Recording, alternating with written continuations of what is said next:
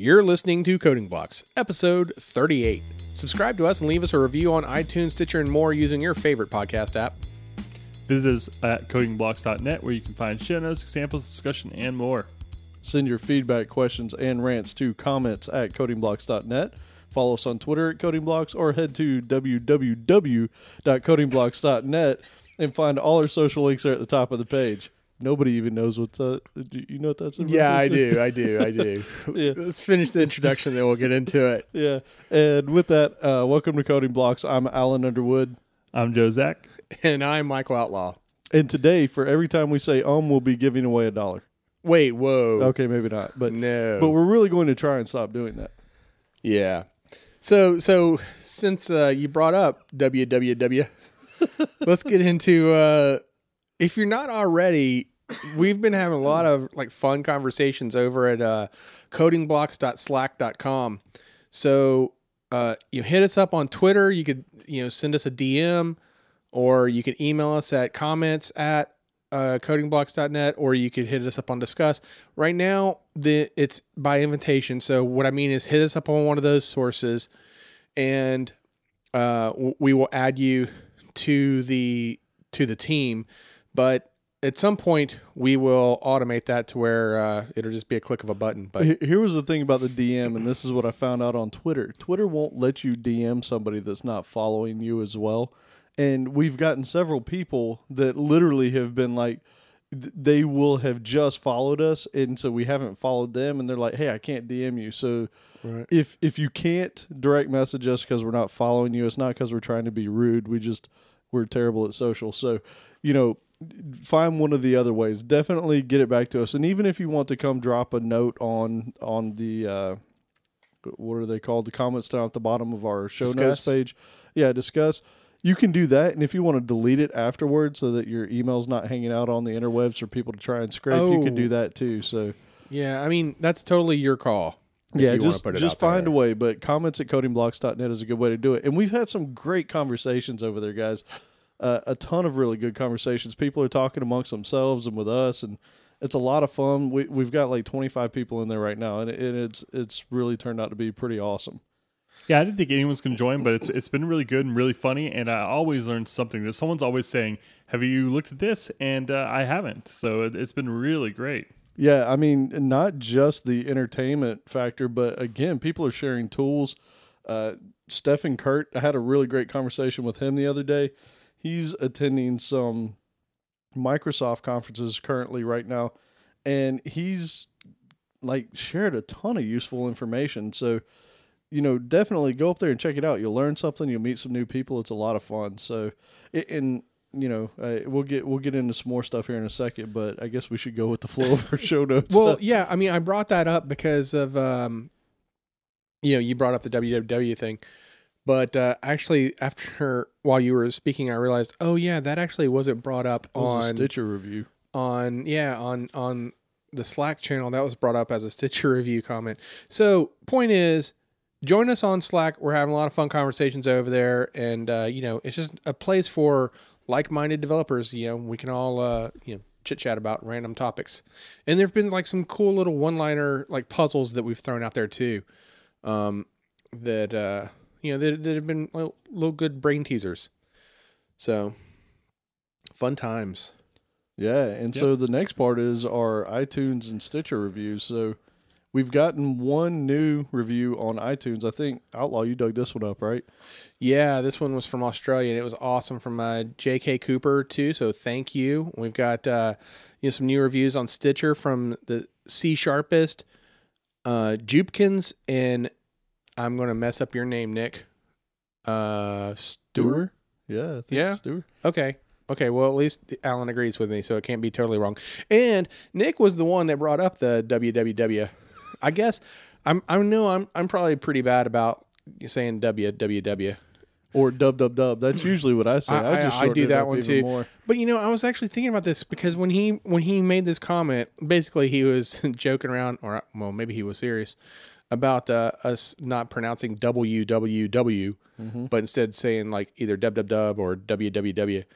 But like, well, for one, I mean, come on, it's the year 2016. Nobody's got time for all that. Like, really?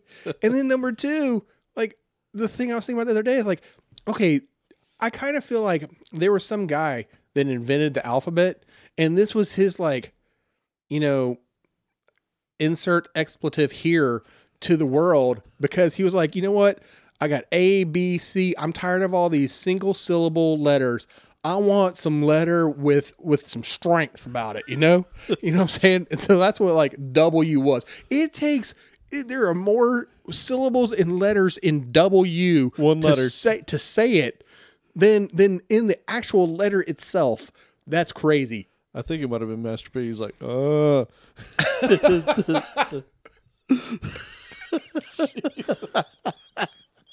That was pretty good. That's That's, good, right? You know, best impression. That's up there with the Wookiee impression. and for all of you who haven't been around long enough, you just have to go look that one up. Uh, so, oh, and I did want to bring up. So we talked about our Slack channel a second ago, and and again, we're we're excited about it. It's fun, but I did have a great conversation with with Stefan the other day, and he lives in Austria, and so that's really cool. And we got to, chatting about you know coding in general, and he shared a really cool story with how he got started into programming. It was all based out of wanting to do something really well in a video game, and he was having to keep track of how he was allocating resources and that stuff to go over and take over planets, and it's that kind of stuff that drives a lot of great programmers, right? Some people are motivated by money and they're like, hey, I want to get into computer science because I hear you make a lot of money, right? Those people usually don't last because, as you know, if you're listening to this podcast, if you've been in programming for a while, you know it's like lifelong dedication to learning, right? Like it really is.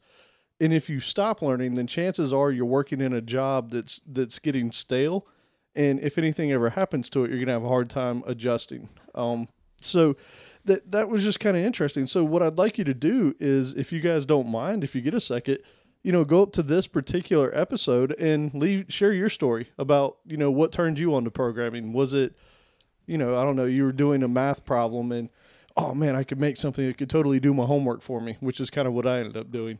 Yeah. Or you know, was it a video game or was it?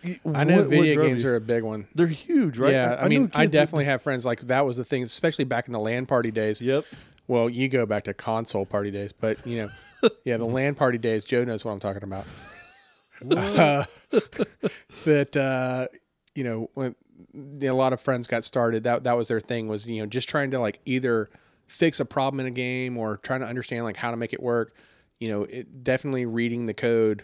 You know, uh, was how how they got started and and you know fixing the problems. You know, to make it so that they could keep playing this fun game, right? Yep. I mean- levels. Yeah, there's there's and tons of nowadays it's like you know nowadays kids for you know this generation of kids you know if they want to create a minecraft mod like that's a thing right, Some kids learn Java to be able to do that kind of stuff. yeah right? exactly So- exactly there there are entire classes and courses and books about like just just around minecraft alone yeah, so totally. If if you guys want to share, you know, an interesting story, bring it up there, and, and post it on the site, and also, you know, come join us on Slack and and let's have a cool conversation. So. Uh, that pretty much covers that part. Well, speaking of comments, uh, we have a riddle for you from uh, episode 37. well i don't know that we have it there was a riddle That's right. Uh, we, we tired, didn't- we can't of the take carp. credit for it We'll share it. Yes. So uh, let us know if you figure out what the answer is because uh, it's been three days and uh, he hasn't posted an answer. So uh, the riddle is another survey, another contest, the Riddler, another poem. No. But how about a riddle? I'm both hot and cool at the same time. What am I? did you and did you say uh who who the author of that riddle was Yes, tired of the carp. Yes. I think there was a typo there. I don't know Yeah. if you can find it. I wasn't sure if that was a slam or if he was just uh, tired of fish. I don't know. Yeah.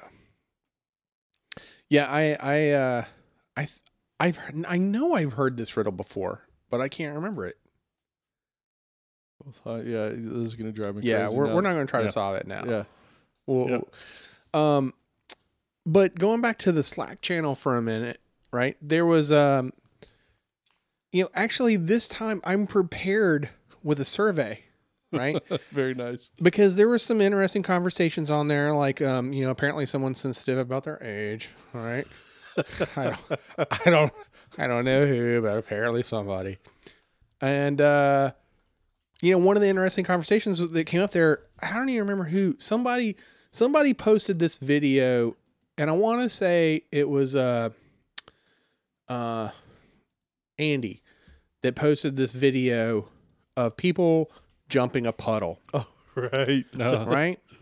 Now I want to post this this video, uh, you know, in our show notes here because I want you to take a look at this because at the end, one person just decides, you know, everyone else is walking around the puddle or jumping over the puddle, but this one person is just like, you know what, I'm going for it. I'm No, hold on, walking. Hold on, hold on. They weren't walking around the puddle. They were actually having to climb through mud and trees to get around the puddle. they were not. You were totally exaggerating. they were. They were. It, it. It wasn't exactly the easiest thing to walk around because of the way the path. You know, because there was a handrail around the path. But uh, yeah, so it was a little bit of an effort, a little bit. But you know, someone, uh, maybe Alan, said that the last person who just straight up walked right through this puddle did the smart thing. And I'm like, wait a minute, what? Dude, What? It wasn't even an inch of water. Like your soles on your flip flops would have been deeper than that puddle was. No way, man. You gotta walk. You got if there's if if you can walk around it or walk over it, then you walk around it or over it, man. You don't walk through a puddle. Yeah, but these people weren't just walking around. It wasn't like they could just, you know, strafe to the side of it. They were literally climbing trees. And oh, by the way, like everyone in there, like they kind of looked, you know, the dress of everyone in the video. It wasn't like they were like super casual, right? You know, they they were wearing you know nice clothes. Like it looked like it looked like they were probably going to work or someplace. You know, I but- think what we're getting at here is Outlaw totally would have spent half an hour trying to figure out how to get around this puddle. I just thought it was crazy that you said that the smart guy, the only one who was smart, was the one that walked through it. I'm like, that can't possibly be. Nobody would agree with that statement, right? I, I think everybody. We're going to find out. We're going to find out because this is science, and in the name of science, we're gonna we're gonna do this survey. Awesome. So it was either that Yeah. or I do have a backup survey if you want to hear it. No, let's keep the other one for the next one. I think that's a good survey. All right. Yeah, So, so go to uh, episodes uh, slash episode 38, watch the video, and vote in the poll. Yeah, yeah, we definitely need to like find this out for science purposes. And then uh, you know, I don't know, Joe, if you've noticed this, but I think um this celebrity has gotten to Alan's head here. because uh, for all you dear listeners that don't already know, Alan was recently interviewed. He was a, a on another podcast here, uh, the MS Dev Show. What do you got to say for yourself, Mister Celebrity? I wasn't getting any romance here at home, so Alan was stepping out. I had to step Wow. on out. Wow, And then you guys started showing me love again, so that's I'm back. that's harsh. yeah. No, But it- we've it was- mentioned MS Dev Show before. Uh, it's a great show and it's a great episode. Um, so yeah, you guys should definitely check it out. We'll have a link in the show notes. yeah, it was a lot of fun. So, you know, hopefully, you know, you guys go over there, learn some stuff. They have lots of episodes about tools and stuff, and this particular episode was about uh, our tools. wow, that that just sounded that was not Well, a really good or or even planned. interesting. Yeah. So no, They this- talk about tools and stuff, our tool and- episode. and this time they talk about our tools. Right. Yeah. No. Okay. So that's great. Yeah, that's the way to sell it. Go check out that episode. We'll have a link in the show notes.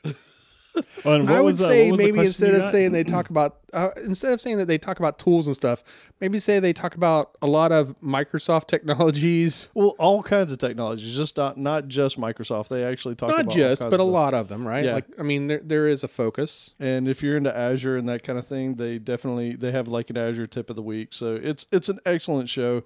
Uh, great guys over there. Always excellent sound quality as well, which is for me uh, like a big deal. Like I can't listen to a podcast with bad sound quality. So you know, And go uh, don't don't say the answer, but what question did they ask you? they asked me, would I rather would I rather give up celebrating my birthday or celebrating the winter holidays? All right, don't answer. You got you got to go over there and listen to the show to find out Alan's answer. That's right. nice, nice.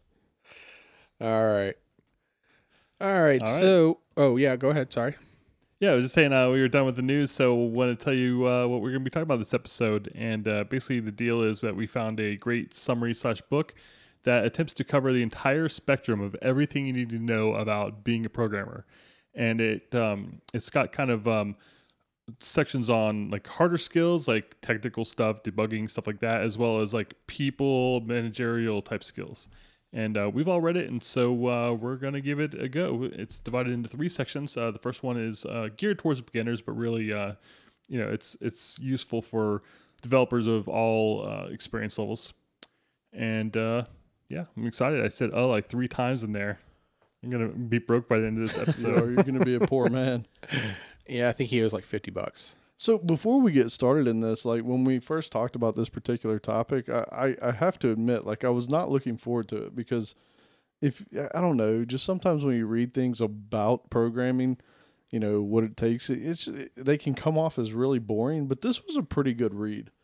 So yeah, Yeah, I mean it's not a terribly long essay, but it's got some good content in it, and you know, each section is is bite size. It's easily digestible. So, yeah, it was it was a good little fun read. So, Yeah, and it's 60 pages total. It was published in 2002.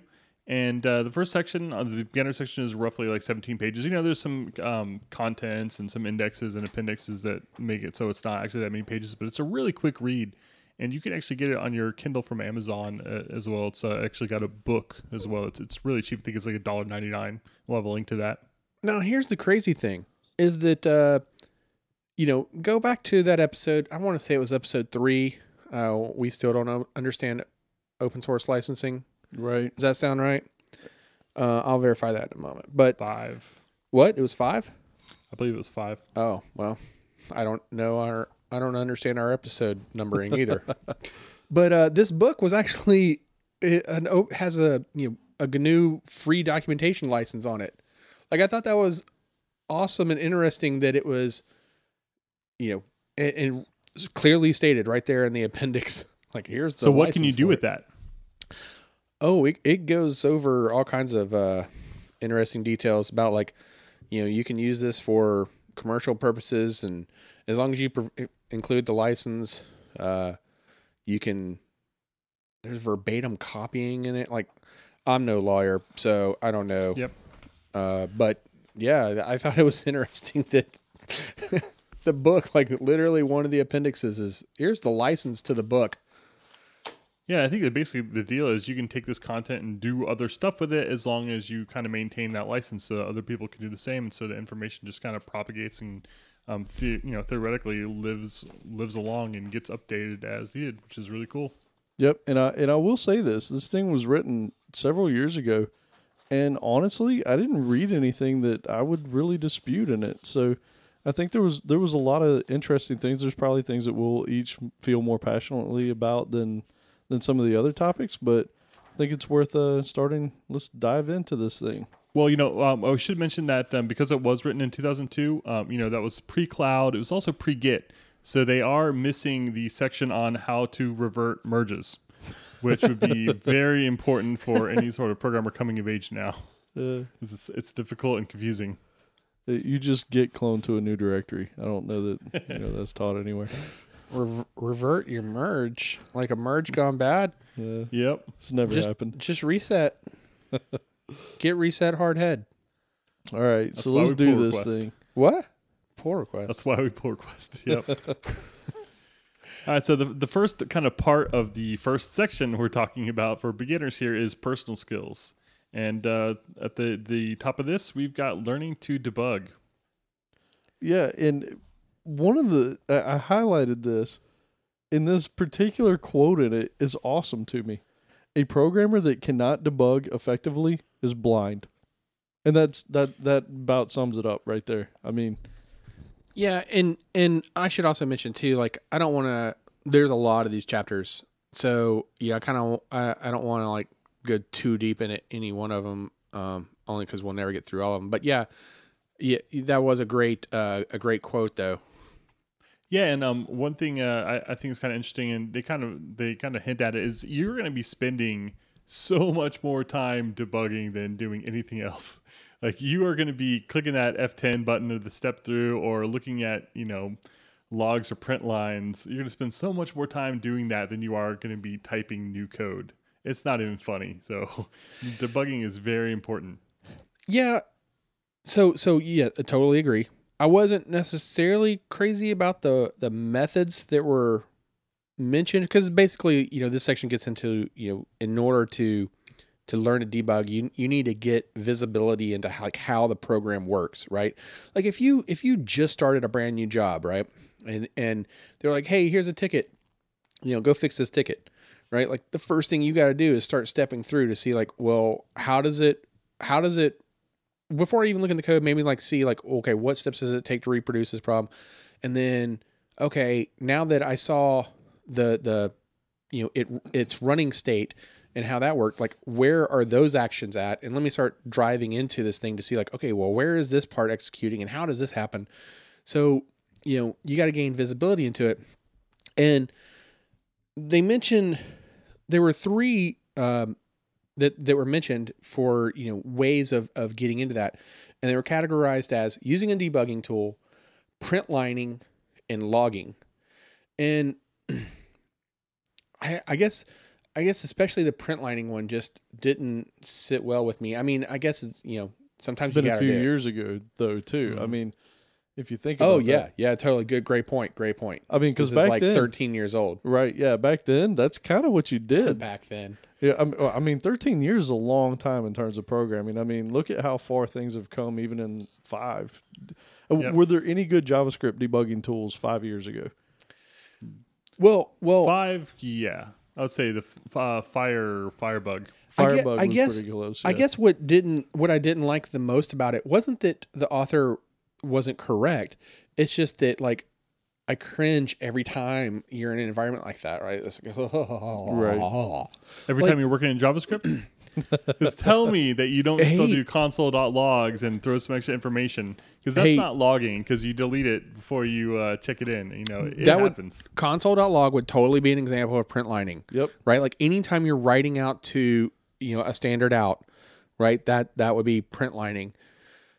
But I can beat that though because it wasn't so long like it's it's been a few years for me since I've last used Xcode, but I can totally remember a time in with using Xcode where if you wanted to debug the value of a variable, you had to output the value somewhere, whether that be to a log file or to the console. And that's why like when I read that, I was like, I just kind of cringed inside because I'm like, oh, that's horrible. You know, debugging tools are great for static languages, or um, I guess not necessarily static, but uh, just compiled languages. And if you're working in something like Ruby or Python or something, you know, the, the debugging tools there are really, uh, really rough. You know, it's just not the same. So, you know, sometimes print lining and logging are, you know, your main options. But whenever I see print lining, I know that there's a failure in testing. Because what you're doing is basically validating, you know, that certain areas of the code work or have the expected um, input. So, you know, what that means is that code isn't tested and you're not really confident that it's working. And, you know, that, and, you know, that's valid. It happens, but it's just something to think about. Well, Yeah. they also said though sometimes you're using like a third party library where you can't Yep. step through their code, so you don't have a ton of other options. Then you're back into either logging or print lining, right? It, print lining is usually more if you're trying to step through the problem, whereas your logging is, you know, you've got a more long term solution in place typically if you're doing logging type things. So Now, I I will expand on Joe's example though for the uh, print lining or the logging, where you know you mentioned just spitting out a value. I've actually done in the past where like just outputting like, I, hey, I'm entering or leaving a method too because Oh, yeah. I don't I, I know that the method's good and I'm trusting the method, but sometimes it's just helpful to see like, you know, make sure the flow. like what the call stack flow like what's happening. So, you know, in mm-hmm. lieu of a call stack from an exception, I'm creating a call stack at like runtime just to see like how it's going through. So, I mean, it's been horribly gross and you know usually more verbose than I ever wanted. So, No, here's one thing that was kind of interesting in this entire chapter. Like this was one of the longer sections, if I remember right. But one of the things they said is you have to learn to poke at the code and make it jump. You have to learn to experiment on it and understand that nothing you temporarily do to it will make it worse. If you feel this fear, seek out a mentor. All right, I do have, I take a little bit of issue with that. Saying that nothing you do temporarily to it can make it worse is not necessarily true, right? Like if you have some sort of transactional system and you jack something up that is a credit card type processing type thing, and you you Well, first off, you're not debugging in production though. it doesn't say it doesn't make that distinction but but i'm just saying like saying that temporarily changing code doesn't jack something up this this isn't talking about environments. If you are trying to live change something like you know ruby or a scripted language in a production environment what you do could have really bad implications. So- well, okay, but we're talking about debug here, and it sounds like you're talking about like oh i've i've uh, you telling me you've never cowboy debugged in production? Really? I've definitely done it. Oh yeah. mean- definitely. I've never. Well, I guess you know you know how um not not detailed. That's not the word I'm looking for, but like like Oh, on no, how cautious. calculated cautious how well, calculated. Let's use that word. You know, because like if I'm making a change, then I'm I'm trying to be like absolutely certain like this isn't going to impact something else. But yeah, you're right. I mean, but that's still like a really bad habit, and that's not what this is trying to. This isn't trying to teach you like cowboy it as you put it. That totally sounds America. but uh, yeah, I mean, the, but the point being is that you know, especially for a new a new developer, you, you have to get over this fear of like, well, I can't modify this, right? Like, no, you you can't be afraid to break it. You need to get into that code. You need to tear it apart to understand it, and you know, try things and see what happens. And that's that's the the essence of what the author was getting at here.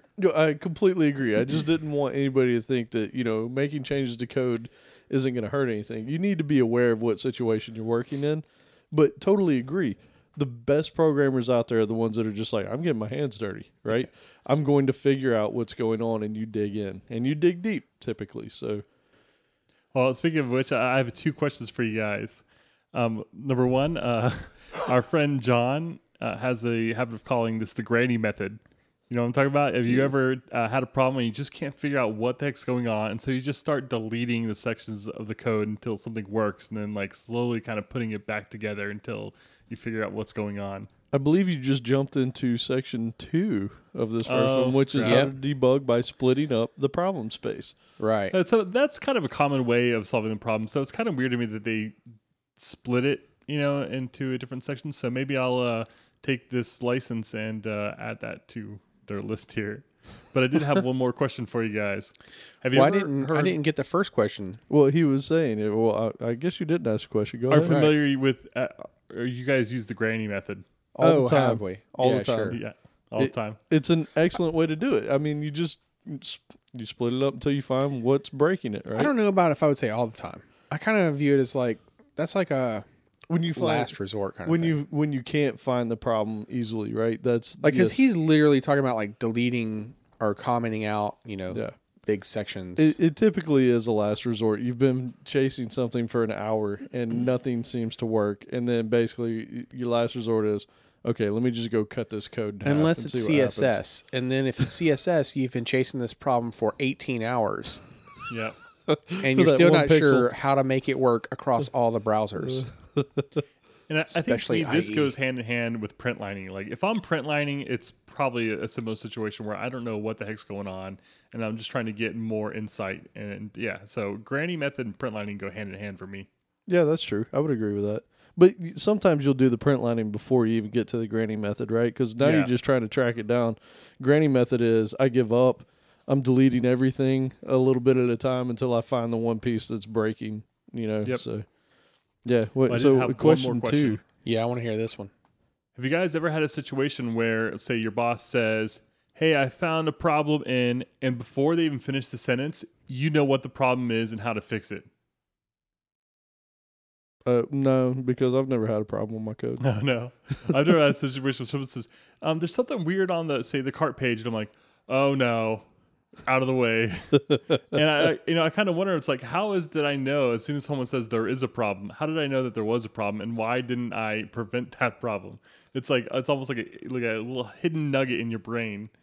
Well, I've had I've had situations where it was like I'm trying to think like it wasn't necessarily a bug per se, but it was like like I knew that maybe the layout like this button was to the right of this one and I thought like, you know, hey, that's fine, right? Like that's the way it was supposed to be and then someone comes along and is like, "Hey, did you know those button's over here?" And I'm like, "Okay, yeah, I can move it." Or whatever. Like like there've been I'm obviously that's a contrived example and it's a really silly one, but you know, there've been times like that where it's something like you know, I kind of knew, but I kind of thought that that was also supposed to, you know, the way it's supposed to be. Actually, I I can think of a solid example that I Solid? had in uh, well, maybe not solid, but a real example that I had in the past where I remember saying in my code, like, I have no idea how in the world you would ever get to this point. I have tried this five million different ways, but I'm putting this little catch down here at the bottom so that if it ever does happen, then you know somebody can maybe go back and figure out what happened. And I actually had a guy email me a screenshot of my code one time and was like, "How did I even get down here?" Right. And it's one of those things you're like, I totally don't know. I tried to figure it out, but but yeah, I mean, In Alan's defense, I'm going to go ahead and like let the audience know like that was code he inherited because because you know for, it, as as I'm listening to the story, I'm like, wait a minute. So he wrote some code that he had no idea how he could possibly get to it. no, this was completely inherited code, but it's one of those things too, like where you say, you know, somebody comes up to you, you're like, oh, I totally know what you're talking about, and I have no idea how it got there. you know, Yep. so So, how to debug by splitting the problem space, right? So, so you know, one of the things that I liked about this section too was that it, it the way the one of the methods that was described here, it kind of reminded me of like a binary search algorithm, yes, right? Like you just keep dividing the code until you get to the part where the problem is, right? Like once you've verified a half of it, that nope, it's not in that half, then you go to the next. That's totally it. You just keep chopping it down, and, it's it's pretty effective. I mean, like I said, a lot of times that's like a, you know, last ditch effort, but it's it's very effective. You just got to remember to undelete all that code that you deleted while you're in the That's middle. really of important. That is really important. Definitely seen situations where uh, something's not working, so you just kind of comment out the section of the code that's not working because it's not it doesn't really apply to what Yeah. you're doing, and then it gets checked in, I've, and uh, it's like, what the heck is happening? I've I've definitely been on the receiving end of that where someone left the uh, commented out code checked in and you're like, wait, which yeah, yeah, that's always that's always uh, frustrating to be like, well, I don't understand why you commented that out. Is it is that legit? And if it's commented out legitimately because you don't want it there, why didn't you just delete it? Yeah, and you know that happens. Like we all do things sometimes where we kind of put little shortcuts in the code to help us, you know, get to where we need to get to. But I think, um, you know, looking at the stuff after you checked it in, like uh, you know, reviewing your own code or having someone else do a code review or a pull request helps. But if you've got a large feature with say 100 of modified files, then it can really, uh, you know, hide out there, and it can be hard to know that that's a problem. So that that is a real danger when you're modifying code in order to work on something.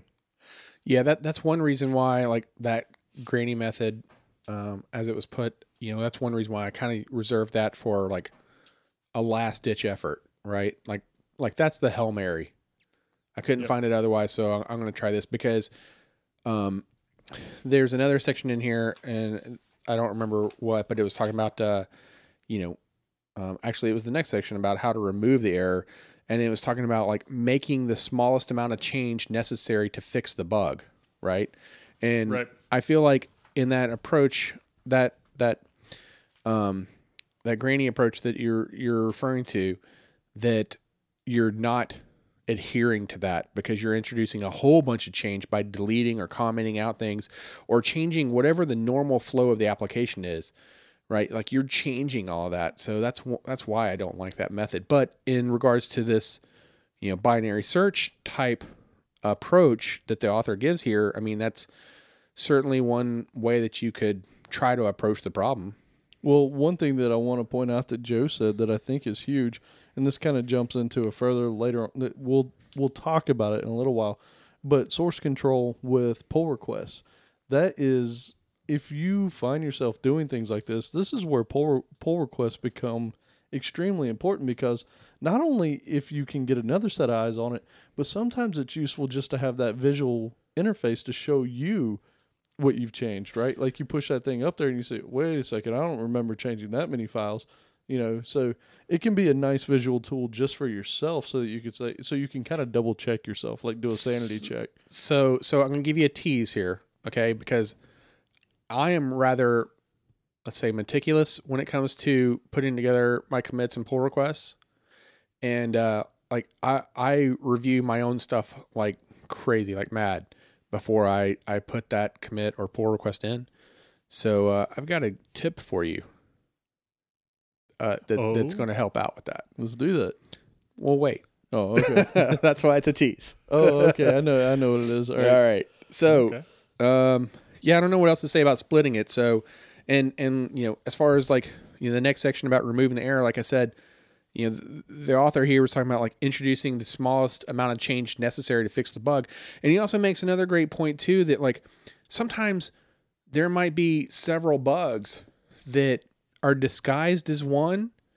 And sometimes as as the developer you have to make the call like well do i fix all of these or do I just fix this one and then maybe ticket the other ones? Because you know maybe their scope is so grand that it's like well you know I'm not going to be able to do it as one person in a given amount of time right? Like you know you might have reasons that uh to ticket it so that it can you know as a as a call to action to the rest of your team right that like hey this needs attention right And you don't want to introduce new regressions. Like he even goes into, or I assume it was a he. Who was the author? Oh yeah, we didn't say the author's name, but uh, Oh, no, it we is a he. Oh, you did? It was Robert. Um, Robert Read. yes, Okay. Robert L. Read. Red. So the thing that he also says is, even if you see other code in there, this is not cleanup time, right? You shouldn't. If your if your goal is to go in and fix a bug, you shouldn't be going in there and trying to clean up code or rewrite a bunch of code. You're supposed to try and fix the bug.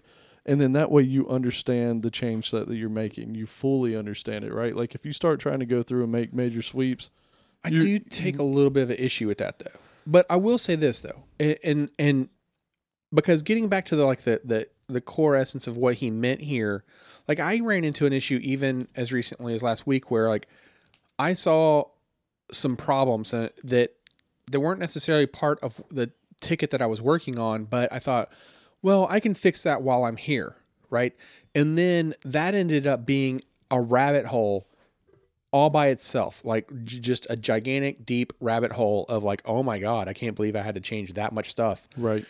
And then, and then, you know, when problems came about, I was like, okay, look, I, the, the, what the real thing that I was trying to fix here was like maybe three lines, and now I've got like you know 81 files that have changed because I wanted to fix this other thing. No way, man. I'm like, and it's not working, so I'm Right. undoing that, and I'm just sticking to the you know the one fix. So so sometimes you have to be aware of that, but to say to say no cleanup at all. Uh, sorry about that. To say no cleanup at all, though, I don't necessarily agree with that because I also like, and I think we've talked about this, the Boy Scout principle of making it better than you found it, right? Like leave it cleaner than you found it. So, like if you see some little things in there, like especially like you mentioned uh, JavaScript a minute ago. So like if you see like, oh, this line doesn't have a semicolon and it should, is JavaScript, so it'll still work, but you know, hey, make the world a little bit cleaner and and put it in there, right? Like there's little things that you could do. if you fully understand the code that you're working in, like if it's somewhere that you've been before and you're pretty familiar with it, I totally agree with that. If it's something where you're working in a new area of code that maybe you're not as familiar with and so you don't know the ins and outs and the pitfalls, then that can be dangerous. It's like you said, you went down a rabbit hole, right? And I'm not saying that you should avoid that either because that is how you learn things. But if your goal was to fix this one problem and it's and it's a major issue, then that should be your first task and anything else is secondary to that. So I, I agree with it. I also agree with the Boy Scout rule. I try and leave things nicer than what, you know, I came in. But you you do have to know your limit sort of. You know, what what are you trying to accomplish? Right. Not major refactorings, Right. but like as a developer, we owe it to ourselves and to, you know, where who the the company, the client, whoever the receiving end of that code is, like you you owe it to them if you're going to be in the file, you know, and you see some things that that aren't huge major refactoring efforts that you could do to clean that up, then clean it up because you're only helping yourself out the next time you come along. Right. So, I agree with that. What All about right. debugging using a log? I thought this was pretty straightforward. Yeah, I didn't really think that there was anything more uh, to add to that. That you know, as far as like you know, um, what we hadn't already said. Yeah, I mean, we even covered this pretty well in the 12 factor app episode where we were talking about logging. So, Yep. Yeah. We love logs. We should Yeah. make a shirt that just says we heart or I heart logs. I think the one thing to point out here is with anybody that's dealt with logs, you there's different log levels, right? Your your info, your warns, your trace, that kind of stuff. So really what you want to do is you want to make sure that if you do have logging statements in your application, make sure that you have them in the right places so that all you have to do is change a config and now you can get that extra information. So that that's really the one key thing here other than, you know, it's a stream of information. It tells you your flow. So Yeah, and I think Jason mentioned that uh, one of his favorite things about Log4net on the uh, MS Dev show that you were on. So yeah, we like that, and we talked about um, logging a lot in the 12-factor app. So we will have a link to that. Yeah, I'm trying to remember too if it was even uh, maybe if it was in that episode that you just mentioned, Joe, or if it was in this section where they were talking about changing it on the fly. I think that was in the episode though that uh, that Alan was on. yeah, I don't where they talked about changing the log level like at you know as the app was running i thought that was an Hmm. interesting approach too Yeah, Yeah. that would be really cool. so next how to understand performance problems Yeah, this was a, a big good section, and one thing I thought was interesting is they said that it was easier th- than debugging. Do you guys think that performance problems are easy to deal or easier to deal with than I- debugging? i definitely did a double take when i read that i was like i mean I, after reading the rest of it i understood where he was going with it Eh, eh, but initially i was like whoa wait what that's a bold statement I, I, Right. I sort of disagree because it depends on what your environment looks like, right? What is your stack? If you have 20 different pieces that come together to make your application work, then trying to find the performance bottlenecks might be a little bit more challenging. You know, and if That's it's a black box, you know, you're using some third party cloud service, you have no idea what's going on. It, it can be a real challenge to find that stuff out. So, Well, I guess too, this is like another reason why I don't know. I, I, I really don't know that I stand by that statement because he makes the statement of saying, uh, or the point of saying that, like, you know, before you try to make something f- faster, you need to have a, a good mental model of why it's slow. And, but that mean that, that to me signals that you already have like a, a strong understanding of the overall picture of the application, right? Like its architecture and what components it's talking to, or you know, or what external backing services it's talking to, things like that. Like, and if you just start debugging an app for the first time, like you're not going to have all that, but you might be able to say like, oh, well, this is the page that is where I'm at, where this button, where this form is at. So I I can easily find that. So now I've, you know, dramatically reduced the scope of the problem down to this one page, right? And then I can go from there and I know that it's on this form. So now I've within that page I've narrowed the scope even further and I know that it's on this submit button. So now I've I've narrowed it even further. So the debugging part actually felt a little bit easier to me depending on what type of problem you're trying to solve, right? It also depends on the type of profiling tools that you have, right? If you're trying to do a SQL Server type thing, it's fairly easy nowadays to run a profiler and find out what is terrible.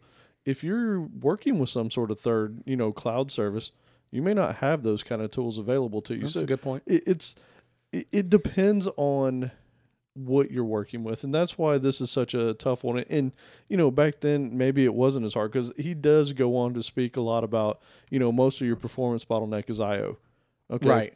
And in your case of the cloud, that that would be IO bound, right? Yeah, and And and network bound, whatever it may. There's so many different pieces that come into play. well, some form now. of IO. right. Yeah, and he and he has in there the the um, you know, the line about ninety percent of your time is going to be spent in ten percent of the code, Yep, totally. right? And one thing um, I, I liked here too is that he mentioned that it's usually not worth trying to get like a two or three times uh, improvement. You usually you're looking for some sort of uh, you know order of magnitude. So ten times improvement, one hundred times improvement. You know, it doesn't really matter if something takes three seconds or six seconds, six seconds sometimes. But uh, you know, if you can get it from three seconds down to you know thirty nanoseconds, and that's pretty impressive. You know, it, this kind of brings up one thing though that one of the reasons why I like Meteor JS it, it was an article I read where a guy was like, "You want to." A lot of us as seasoned programmers know how things work it, pretty intimately, right? Like we know all the things top to bottom, and so we'll focus on the mi- most minute of details. Starting off like, "Oh, I'm going to make this thing to work and scale to five million servers." You only got ten users, right? Right. Like it's and so that's one thing I want to bring up with this. Performance is something you attack as it becomes a problem. Build your application, get your MVP out there, and then go back. And I know that's kind of outside the scope of this. But Well, it's actually not because if we go into the next section, which was how to fix performance problems, it it's what you're saying is right on par with point, with yeah. that section because there was actually you know um, one of the things he says is you know uh, you know don't don't waste a lot of time trying to optimize something if it's only used one percent of the time, Right. Which is kind of in the same vein of of what you're getting at. That you know if you're only going to have a few users you know using the thing, don't try to you know over architect it so that it can handle you know a babillion users concurrently right and Yeah. i said babillion so that's a that's got to Yeah, be a real I like number it. It, one of the one of the quotes in here that I liked was as a rule of thumb, you should think carefully before doing anything unless you think it is going to make the system or a significant part of it at least twice as fast. So going back to Joe's order of magnitude larger, you're talking about a 100% improvement, right? So that's what they're saying. Unless it becomes a problem, don't be spending time on it, right? Yeah Yeah, absolutely. And a lot of times it's tempting to, to do what I call uh, micro optimization. So like swapping out arrays for lists or you know things like that. And a lot of times those are nowhere near the bottlenecks. It's that you know that query you've got running in a loop uh, a thousand times that's killing you. unnecessary inner loops Yep. is one that one that he uh Yep.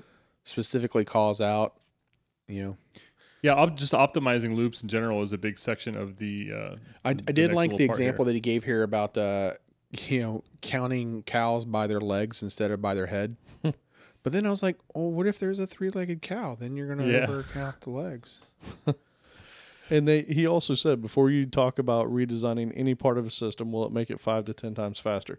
Because as we all know, redesigning any portion of anything can take a significant amount of time. So it, you really do have to weigh the benefits with with the opportunity cost of what you may be leaving on the table. Just do some redesign. and these are just the beginner Yeah, steps of how to be a programmer yeah. This is this is the basics. So Yeah, it is really important. And it's also really important to use a profiling tool. And even if that tool is just you know looking at logs, like you really shouldn't be guessing at what you think are the slowest parts of your application because oftentimes that will be wrong. Yeah, but you mentioned logs and guessing though. Wasn't that specifically one of the things the 12 factor app called out as uh, if you were using logs to uh, how did they put it? Um, oh, forget it. I can't. I can't remember it. I'd rather I- use logs than just you know going around and swapping out you know micro optimizations, moving variables at the top, or reusing variables. Man, I can't find it in Yeah. here, but there was somewhere, and I- it might have been this this section or another one, where you said, "Don't make like weird looking changes. If you're gonna make something like just minorly faster, if it's at the expense of readability and maintainability, it may not be worth it." I think Right. it was in this section, but I can't find it. Oh, I It think I know. Um, yeah, I, I recall that vaguely. We'll get to it, but uh, you know, we mentioned dealing with like inner loops and unnecessary loops and whatnot. You know, and and Joe, you brought up that there was a whole section on you know how to optimize loops, which is you know the next section, and there were some interesting ones in here. Like, um, you know, he he says try not to divide. Yeah, I saw that. I was like, that's that's an awesome little like you know it's a micro optimization, right? I mean, but I guess if you're dealing if you're trying to, uh, you know, squeeze out that extra bit, there you go. Mm-hmm. Yeah, I will wager though, if you're working on a modern web application, that uh, dividing in a loop is not your problem. Right. Well, that but it was one of the ones he lists here. Uh, You know, Yep. again to Alan's point from earlier, though, this is like a you know 13, 14 year old document, but still, I mean, even division wasn't the, that big a deal back then. But yeah, Try not to do expensive typecast. That's actually a big one because that can take up heap space and that kind of thing. yeah. Well, typecast, yeah. I mean that that's a big one, definitely. No, so this this kind of goes off on a small tangent. I was listening to a JavaScript Jabber today, and they were talking about the Internet of Things. It was I thought you were going to bring up Meteor again because No, we no. know how you feel about Meteor. No, um, so here was here was something that was kind of cool. Is we think about things that we program in terms of, you know, how many gigs of RAM do you use? You know, we've got pretty fast processors and all that. I've like- never thought about that. Uh, we we well, I mean, you don't think about it. I guess that's what I'm saying is you kind of take it for granted. Like what we write, we just know it's going to work for the most part, right? They were talking about in this the one guy designs chips that they're running JavaScript engines on now, and they might be small subsets. But he's like, you know, some of these chips run at eight megahertz. Some of them run at 200 megahertz. And so when you start thinking about things like this, this might still be valid depending on what your type of platform or architecture is. Yeah, fair enough. So, And Yeah. remember, this book was written in 2002, so that's right when Google was getting started. They got started in 98, so this is around the time that you heard about Google. And this is one year after XP was released. wow. So times were a little different back nice to put that into perspective. So, what you're telling me is Hotbot was on its way out. that's right. Alta Vista. yeah, all about and and there was um you know meal. another one of the optimizations though for uh, loops that was mentioned here was you know m- moving a pointer rather than recomputing indices, and this made me recall back. Uh, shoot, I I, I think the I think it was Mike that made the suggestion. Um, Alan had the the tip of the week about using the for each loop Right. and and how to deal with you know modifying that for each loop uh, while you're iterating through it. And then I want to say it was like uh, it was a Twitter It was a message tweet. that came in, Mike, that said, "Oh yeah, because it was Mike because he he sent the tweet about uh, I've been mentioned on uh, coding Uh, blocks, Right. and uh, he had mentioned you know well if you use the for a for loop instead of a for each loop, then you don't have the problem of um, that uh, exception when iterating through it. Yeah, because you're no longer referencing something that you're changing. I'm gonna look it up. I'm gonna look up that Twitter handle real quick, just so that way he gets mentioned twice, because I know it was on his resume. right. So I, I definitely thought it was interesting to spend so much time on loops, but uh, the the next one was more uh, Mike relevant DePaul. to me. Right. Um, dealing with I/O problems, and they mentioned three main solutions for dealing with that, which I thought were all good. Um, basically, caching lets you avoid it. Um, representation that's basically sm- storing your data in a smaller format in other in order to make it more efficient.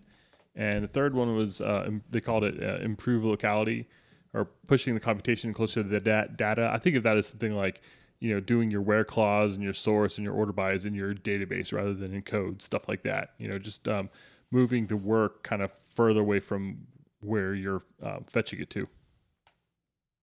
Yep. You just covered that entire section. Yeah, I'm sorry, that was a good section, and I just totally just Yeah, I was like, Ruined "Oh. I don't know what to say about that. No, I mean Yep. that, that sums it up. That was that was it. the uh, the next Well, section was I- managing memory. Oh, go ahead. I don't know that he said this though, but um, you know, there was a quote about you know, often it's it's just the the question of improving the I/O is it's better to question improving the I/O than some loop, right? Right. So rather than going through optimizing a loop, sometimes it's better to go and look at your I/O, and that's going to uh, have orders of magnitudes of of a performance benefit on your application. Yep. Yep. All right. And, uh, so how to manage memory. Yeah, and so um, you know, depending on your language, this can all kind of um, vary a lot. But one topic that kind of comes up a lot of times with um, with OO with garbage collected languages is basically stack memory versus heap. And um, you know, I don't know if we've done a, a real big deep dive on this topic, but we should if we have. No, we did totally. Uh, back when Oh. we talked about boxing and unboxing Oh, that's right. in .NET, because we actually got into the garbage collection, stack pointers, heap Yep. pointers, all that when they get cleaned up. You know, your two stages of garbage collection. It, we really did go deep on that one. I th- that might have been episode two or three. Like it was pretty. yeah, it was early on. episode two. It was episode. that was episode a two. good one. I think I, I don't think it got a lo- lot of love because boxing doesn't sound very sexy, but uh, I, I think that well, that and I think we one. had in .NET in the title, Right. And so Oh, like yeah. it's like, well, who cares about boxing and unboxing in .NET? And like, why do I, you know, if I don't already know what that is, then I'm probably not going to care about it if I'm not a .NET developer. So it, uh, it definitely wasn't a fan favorite, but And- it's still some good content in it. Yeah, and we actually got better about this over time because what we found out as we started doing the podcast more and more is a lot of these topics transcend various different languages, right? So even even that episode, if if you don't know a lot about memory management and you don't know much about garbage collection and what boxing or any of that is, this applies to basically any kind of language that runs in some sort of VM. So Java, .NET, any of those kind of things. So while the specifics might be slightly different, that is an excellent episode to go back and find out about how your memory is managed for you. And functional languages typically do a pretty good job of keeping this stuff, um, keeping the memory usage down. So you don't have to really think about that as much. But uh, I I think that most people are still probably working in OO languages, although you hear about functional more and more every year. Yeah, definitely. And a lot of people are bringing those functional type patterns over into OO. So Oh, yeah. picking up things. There was a quote in this particular. That's where that's where faux came from, right? The I don't know, faux. Functional ob- object oriented. Oh, uh, I'm I've just- never heard of it. oh, you should have a link for that. So Remember- can I was read- making that joke it. about, the. it w- I made that joke about faux programming before. Never mind. It's gone. Yeah. So check Right this over. out. Uh, people have probably heard the term memory leak before, and there was actually a pretty decent little line in here for uh, for this. A classic mis- mistake is to use a hash table as a cache and forget to remove the references in the hash table. Since the reference remains, the reference is non-collectible but useless. Basically, nothing's using it anymore, but you can't get rid of it, and this is called a memory leak. So basically, this thing hangs around forever because it can't be garbage collected. Now, I would venture to say that a lot of our more recent garbage collection has gotten smart enough to take care of these type things. Well, Maybe not. uh, so there was a, another great a great quote in here. This is probably my favorite one of the of the document or the essay because um for all Objective C developers, this one is going to ring true for you. You're you're going to love this, especially if you've been doing Objective C for a while, right? And uh, you know, it, it's talking about uh, he, he's talking about garbage collection and and how you know dealing with um you know allocating memory and freeing it up when you're done with it and and trying to automate that through some kind of garbage collection process is is so different it's so difficult a problem that the programmers often don't implement a rudimentary yeah, often simply inter, implement this is easy for me to say i'm trying to read this quote. It's so difficult that programmers often simply implement a rudimentary yeah, why can't I Rudimentary. say this word? Gee, form of garbage collection. Just trust that alan said it such as reference counting to do this for them so That's sad. but but that's how Objective C works though. It uses a reference count to know when it can be um Clean. you know clean collected, garbage collected. Interesting. I'll never be able to say that that rude word about it, but I don't know why I can't say that tonight. Uh, it, it, you can read it, but you can't say it. Yeah. Yeah, There's speaking no of way rude, that's like a tongue twister word. I don't even I think that word is like Latin and it means uh cannot be spoken. What'd you say? Speaking of rude, uh, speaking of rude, yeah, I was just going to talk about the uh, next section, which is intermittent bugs. yeah, these aren't fun. And that's when something works right nine out of ten times, but that tenth time, which is probably going to be you know in the big demo to your board of directors, it's it's a, big deal, uh, you know, and so it's going to crash and do bad things, and those are so horrible to track down. and uh, includes things like race conditions or maybe specific setups or specific data. And uh, that can be such a nightmare. And those are the kind of uh, things that can, you know, keep you up to two in the morning and uh, have no measurable progress made. Right. Or maybe it's a like a load problem and until you get Right. to a certain size of load, you're not gonna be able to like see the problem. So in the meantime, you're like, nope, works on my machine. Yeah, I mean, he had the perfect example in something that he actually got hit with was they were using some third party library that that did some string manipulation or something, but basically what it boiled down to is it almost never had a problem. But when it did, what it turned out to be was there was a super long string and this thing was quadratic, so you know, it ate up way more memory than everything else. So when you hit this boundary, it would just crash and it took them a long time to figure it out and really the only way to go about this thing is to put good logs in place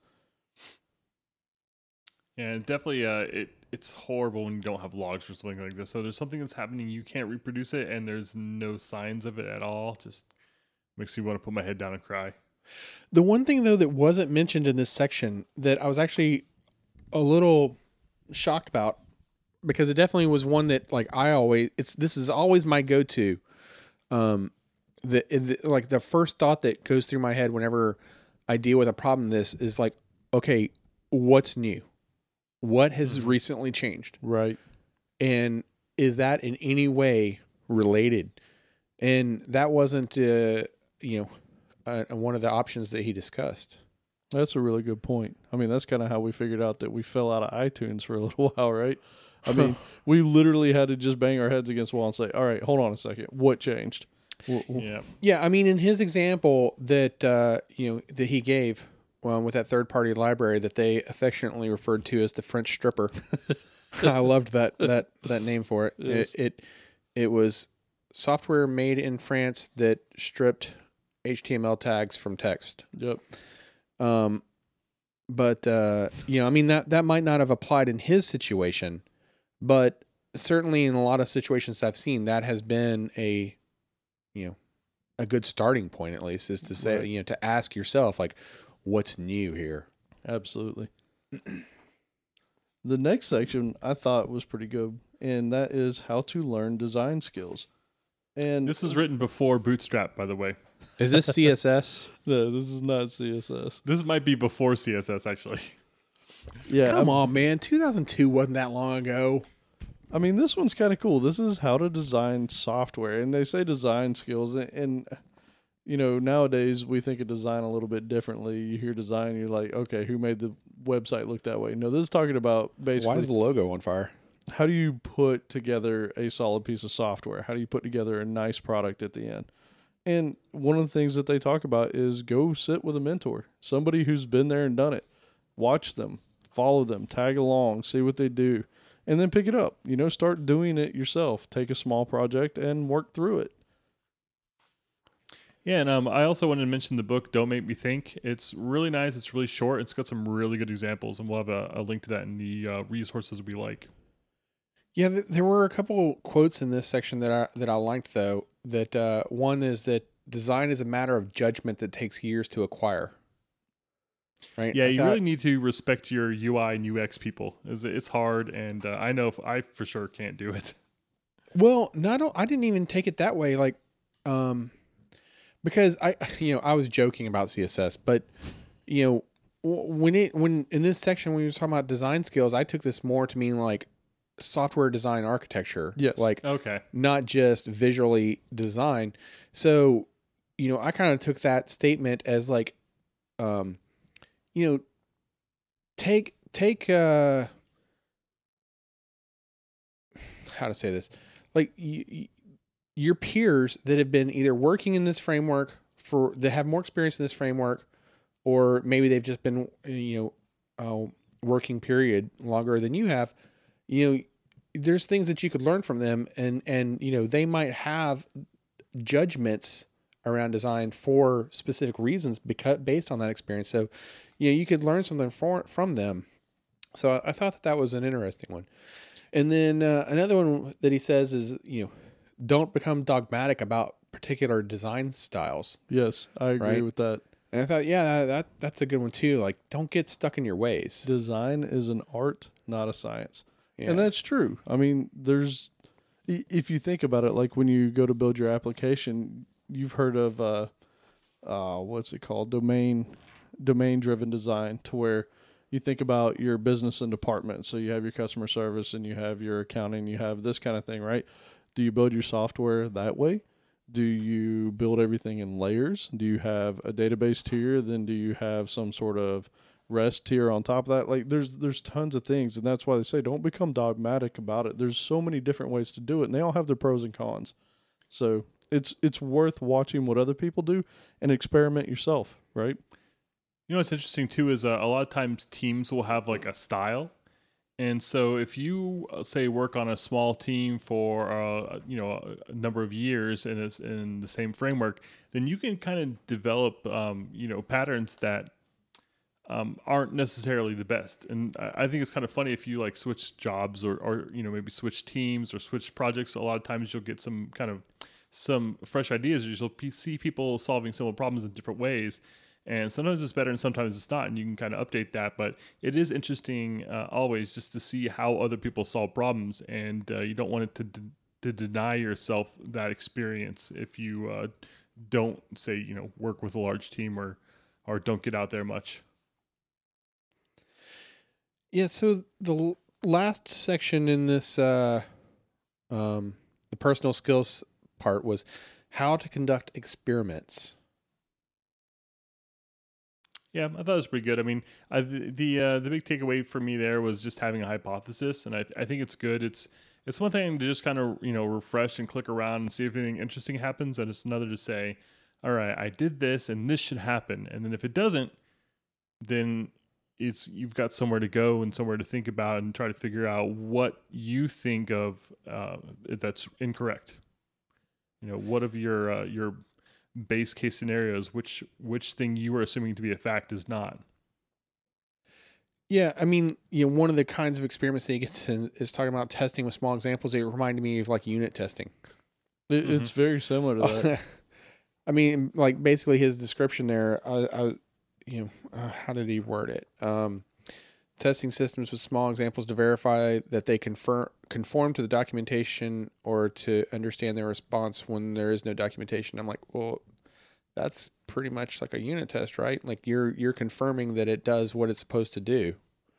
Um, yeah, yeah, and and there were little things like that. Like a lot of these were like that, testing small code changes to see if they actually fix a bug right. right? Like we've talked about, you know, uh, writing unit tests just to uh, see to to to see the bug so that the the test fails, and then keep coding, you know, until that test passes, right?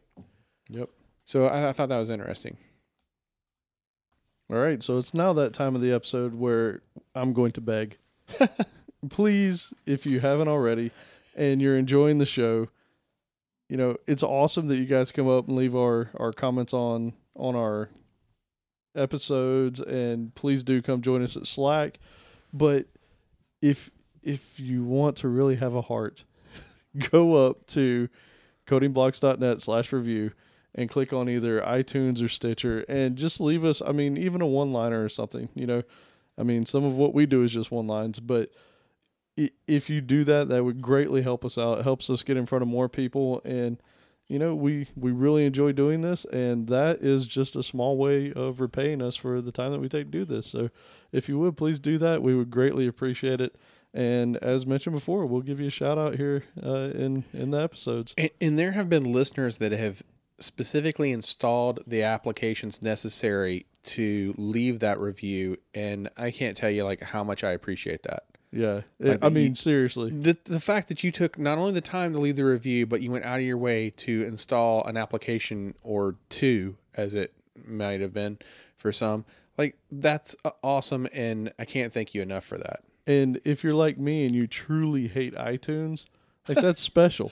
Like that's that you actually deserve a badge for that Wow. because I, I really hate iTunes, but unfortunately it's the only way to actually leave a review is to go in there and do it unless you have an iPhone. So yeah, if you would, please do head over to codingblocks.net slash review and drop us a one liner up there. Or if you want to make it longer, we read them and we love them. So please do that. This episode is sponsored by Infragistics. The Internet of Things, mobility, and connected systems are driving the need for big data solutions that are imperative to help your users and customers make better decisions faster than ever before. Experts in data visualization, Infragistics developer tools drive custom app development for any data visualization scenario on any platform.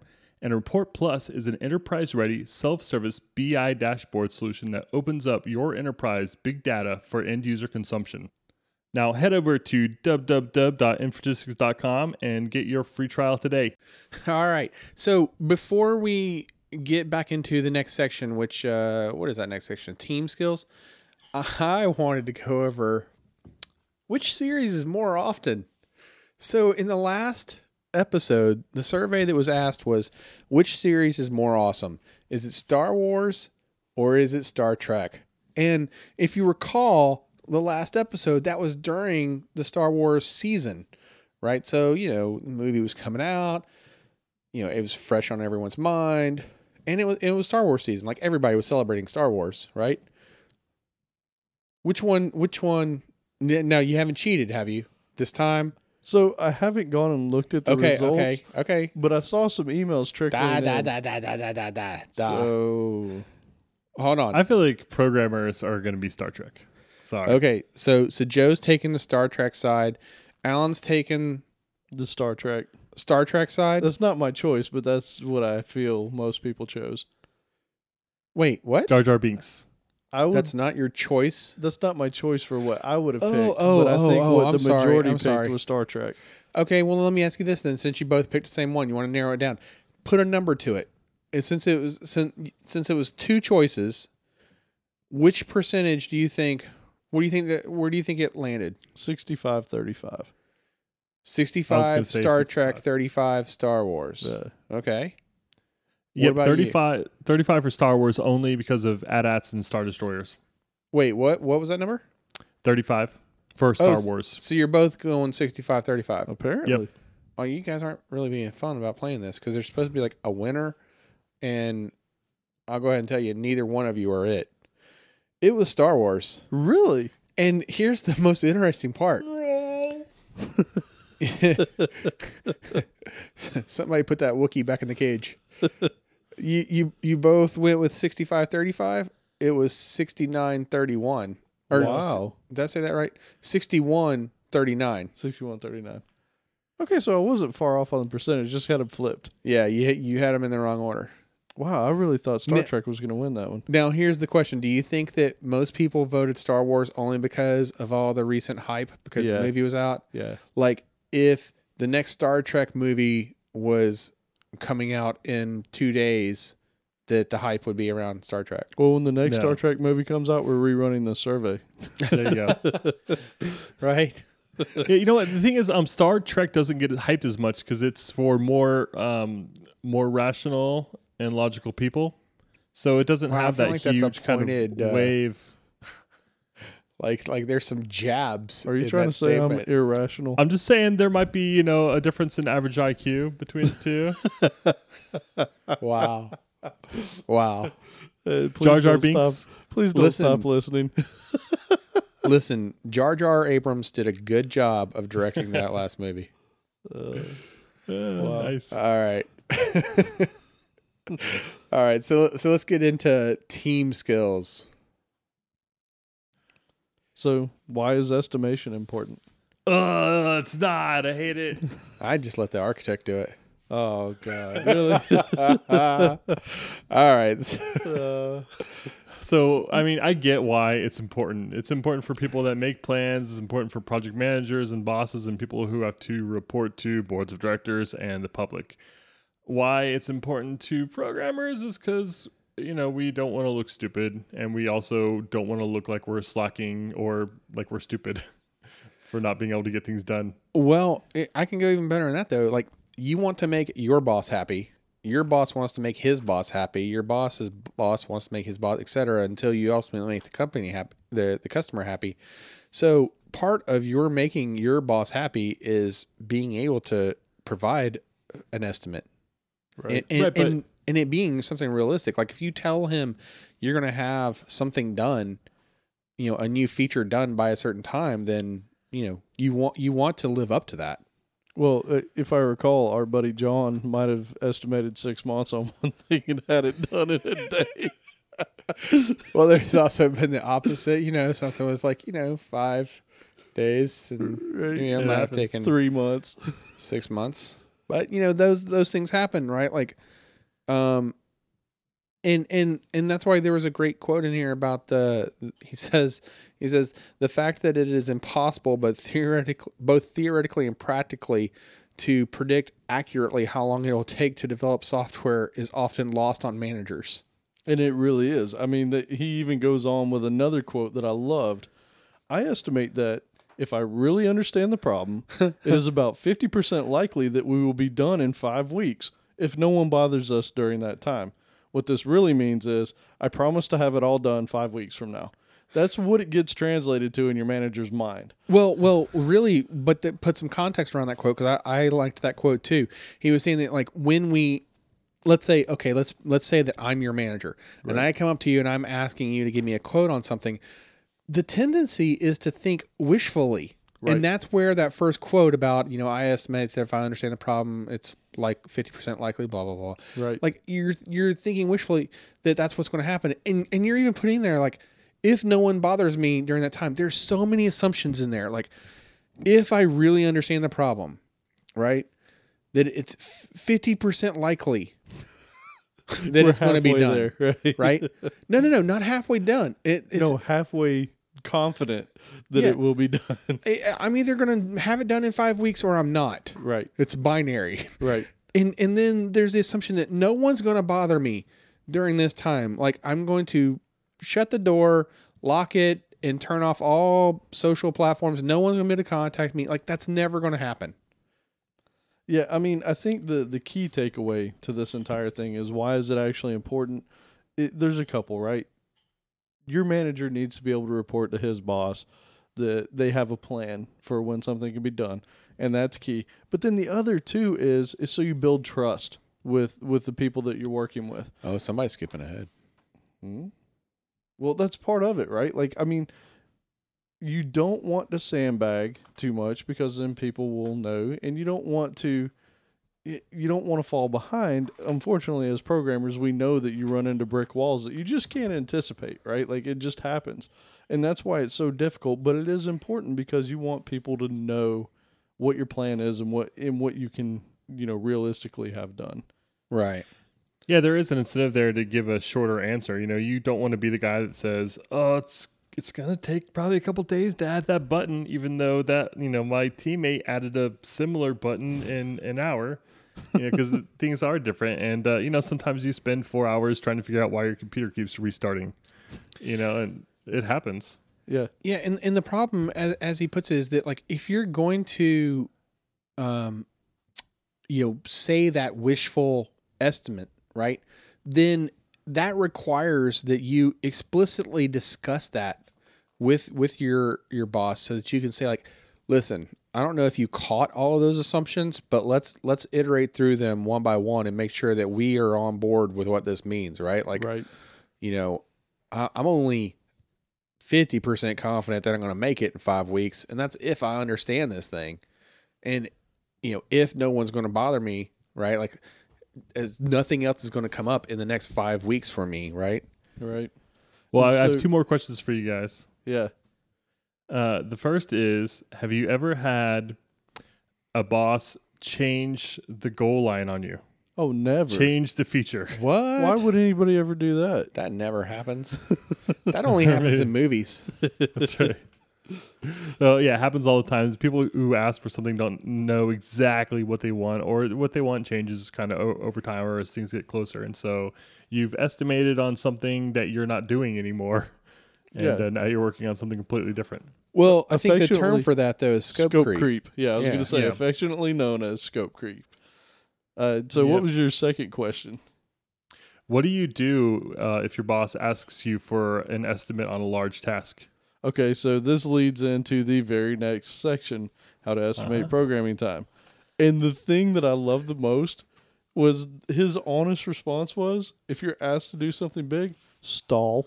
Yeah, Yep. I, I loved that statement. And here's the thing, right? And he says it's the most honest thing you can it's do. It's true. It's absolutely true. It, it- I'm actually going to give an example. So we had Vlad Hribak on the show months ago. I don't remember what the episode was, but he was the one that did Aspect. Oh yeah, that was uh oh, sh- I was gonna say six. Was it nine? So we were all working on this huge project at the time that was you know we were trying to scope it out. And when i say huge like this thing was going to span anywhere from six months to a year. Nobody had any idea. And the problem was is everybody was trying to figure out how much time is this going to take. And here's the biggest problem as a program we all run into it. You don't know. You can make all the the speculations in the world even being a super experienced guy until you get in and start iterating towards it you don't even know the kind of stuff you're going to run into. And that's what he did. So while everybody else was trying to plan out, okay, well, we're going to need at least this much time for this or whatever, he was like, you know what? Let me just start tearing it apart and see what happens. Right. And so that's why the stall thing's so important. While while he was able to start iterating towards it, he was able to come up with a better estimate. So stalling in the beginning, he couldn't give a good answer, but as he got in and started feeling what the pieces were like, then he could actually realistically say, "Hey, look, man, it took me this much time to do this one section. All right, I know that we have 20 other sections. If I were to extrapolate out, I can tell you that it's going to be at least this much time." Yeah, and and the author here he specifically points out, you know, that while stalling, uh, you know, you could cons- possibly consider doing or prototyping the task itself, which Yep. is exactly what you're describing here. Yep. Um, you know that that except you know that actually happened. Um, and and you know, there's a lot of benefit to that to to both the author's point and to Alan's uh, point there w- with that story is that you know you get like a real real world experience of like whatever that implementation of that task is right that, that can then be used as a data point uh, to help you know later now i have had situations though where the initial uh, prototype or whatever you know the part that was initially um, picked just at random happened to be um, you know an easy one in disguise Right. and you know that's then thrown off the estimate because then you you you you prototype that one not realizing at the time not knowing that it just happened to be easier than others that you thought were just like it and then you you base your estimate off of that first one and then as you get into it you're like oh my god wait a minute these other scenarios are so much more difficult there's and you know I, i've had that happen Well, I will say along those lines though, I've worked with some really good project managers in the past, and their the whole thing is if you think that it's going to take longer, let me know sooner rather than later, right? Like what you mm-hmm. don't Yes. want to be doing is you, you've you've scoped this thing out to be 6 months. You base that off that simple task that you had at the front of it, and then all of a sudden here you are, you're 5 months in and now you're like, man, there's no way we're going to get this done. Whereas if three months in you had said, you know what, that first one we did was a softball, like we knocked that one out. But then these other ones that we've started on have really set us back. You know, you're only halfway in at that point. If you can somehow set expectations and talk to your manager, they can then go go to bat for you, right? Now that's not saying that it's going to get moved, but at least if you set if if you do constant communication where you let people know along the way where you're at, people are way more receptive to it other than wait you've been hiding this from me and now you're going to tell me at the very Right. end that you're not going to get it done you Like, have to communicate yes and that Yeah, is this is not a technical problem, and that's why it's under the team skills section. This is communication. You know, you need to communicate early and often, raise the flags, and you need to constantly be setting expectations to the people you're working with, so that they, you know, aren't aren't surprised. Yeah, and I really liked he went into things like, you know, programming's part of what we do. But then there's documentation, there's there's other things. And he said, give visibility into what you're spending time on. Right? If if you're spending two times more time on documenting than you actually thought, you need to let the people know that. Right. Don't don't like if it's going to take you twice as long to document than it is going to be to code then you need to let you need to let your boss know as part of your estimate here's what the estimate is and here's where the breakdown of that and this part is going to be the documentation so that it's clear to everybody Absolutely. And you know, there was another thing that I found at the I think it was towards the end of this that I loved, and we've all done it. When you estimate, you typically are estimating based off your knowledge and Oh, off right. your skill set. Yeah. And it's easy to do because you know your knowledge, you know your skill set. But if you have a team of people with different experience levels, you can't assume if you're an if you're an expert programmer that everybody's going to work as fast as you. And so if you have a few people on the team that maybe aren't as familiar with the product or whatever, you can't say, "Hey, it's going to take 2 weeks," assuming that everybody's working at your level Right. when you got people that obviously are going to be slower. And that's hard to do. Right. Yeah. I, it's funny because I had that that same quote highlighted that you know the strong programmer estimates um, based off of his or her skill, and then a weak prog- a weaker programmer is assigned the task And held to and that held to estimate. that estimate. Yeah. You know, and then it's like, oh, but you know, because he also goes into like padding the your estimates too, and that um, you should explicitly pad them.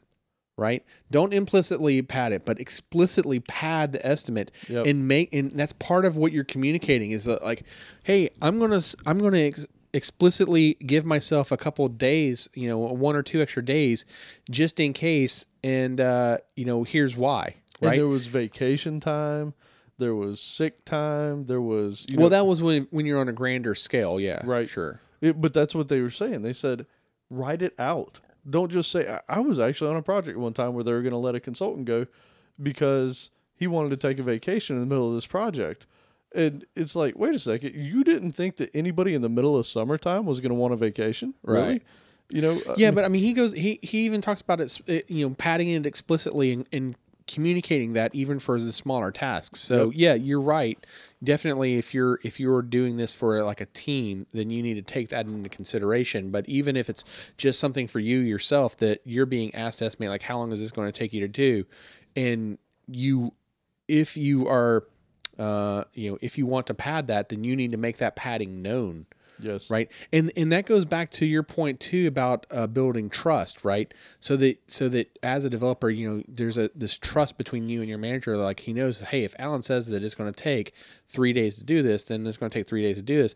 And if he says hey it's going to take three days but just in case if i run into some problems there may be an extra day or so then you know that's built that's establishing that trust that like hey i can really rely on like that that estimate that quote that he's given me It's goodwill, and as a developer, that's hard to do because you you run into. I mean, Outlaws joked about CSS. I know Joe's run into this as well. But sometimes you get that problem that seems like it's a five minute thing, and then five hours later, you're sitting there going, "Why is this a thing? Why why is this a problem?" Right? So it, it's it's very very difficult. I, I don't want to. I want people to understand estimation is tough. It is very hard. And sometimes it's even worse when you give an estimate and then you have to backpedal, but you need to have open communication. Yeah, I mean Yeah, the problem I- is that I'm sorry, Joe. Um, All good. the the problem is that these quotes, uh, these estimates that you give, they become deadlines. Yeah.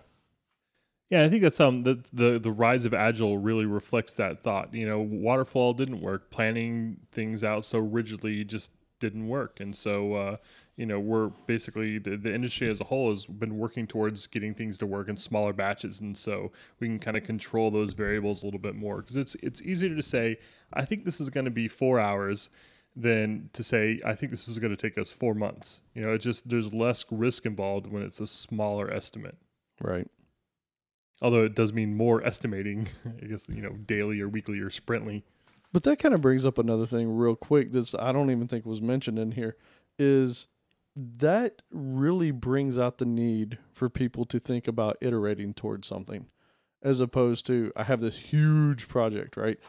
Um yeah, I want you to scope this entire massive project out. Start building it up, right? Start start thinking in pieces and start building towards it because you can get way more done and let's be honest, if you can get little pieces in front of people more frequently, they feel more comfortable about it. If you tell somebody you're going to have something done in a year and a half Right. and it's going to take you this much time, people are going to lose confidence because they're not going to see this thing. Well, I guess this is part of the popularity and, and you know the ultimate win for uh, Agile. agile. versus waterfall, right? Absolutely. So uh, the next section is how to find out information. I like this section. I like some of his insights here. It, this one is of them pre was- stack overflow by the way It really was. Huh. This was pre a lot of things that we use nowadays. But one Oh of my, the, according to you guys, man, this thing might have well been before the internet. oh man, this like was we were coding on stone tablets, and these were back with T Rexes. oh my god, This is No, before it- Fitbit, man. it was before Fitbit. before iPhone. So Ah, one of the things that he said, and I still think there's a lot of truth to this, although there's way more resources available now. But a lot of people, their first inclination is go search the web. He's like, if you were looking for solid information, go to the library and get a book, or go buy the book. And what? on so here, it, the best way I know how to describe this is try and figure out how to set up Apache on Linux. All right. Go search on Google, and after you get back 10 billion results, I don't even know if it's even that little, and they all are different, then you're going to be frustrated because you're going to be chasing your tail. You're going to get bits and pieces of stuff everywhere, and you're not going to know what you did.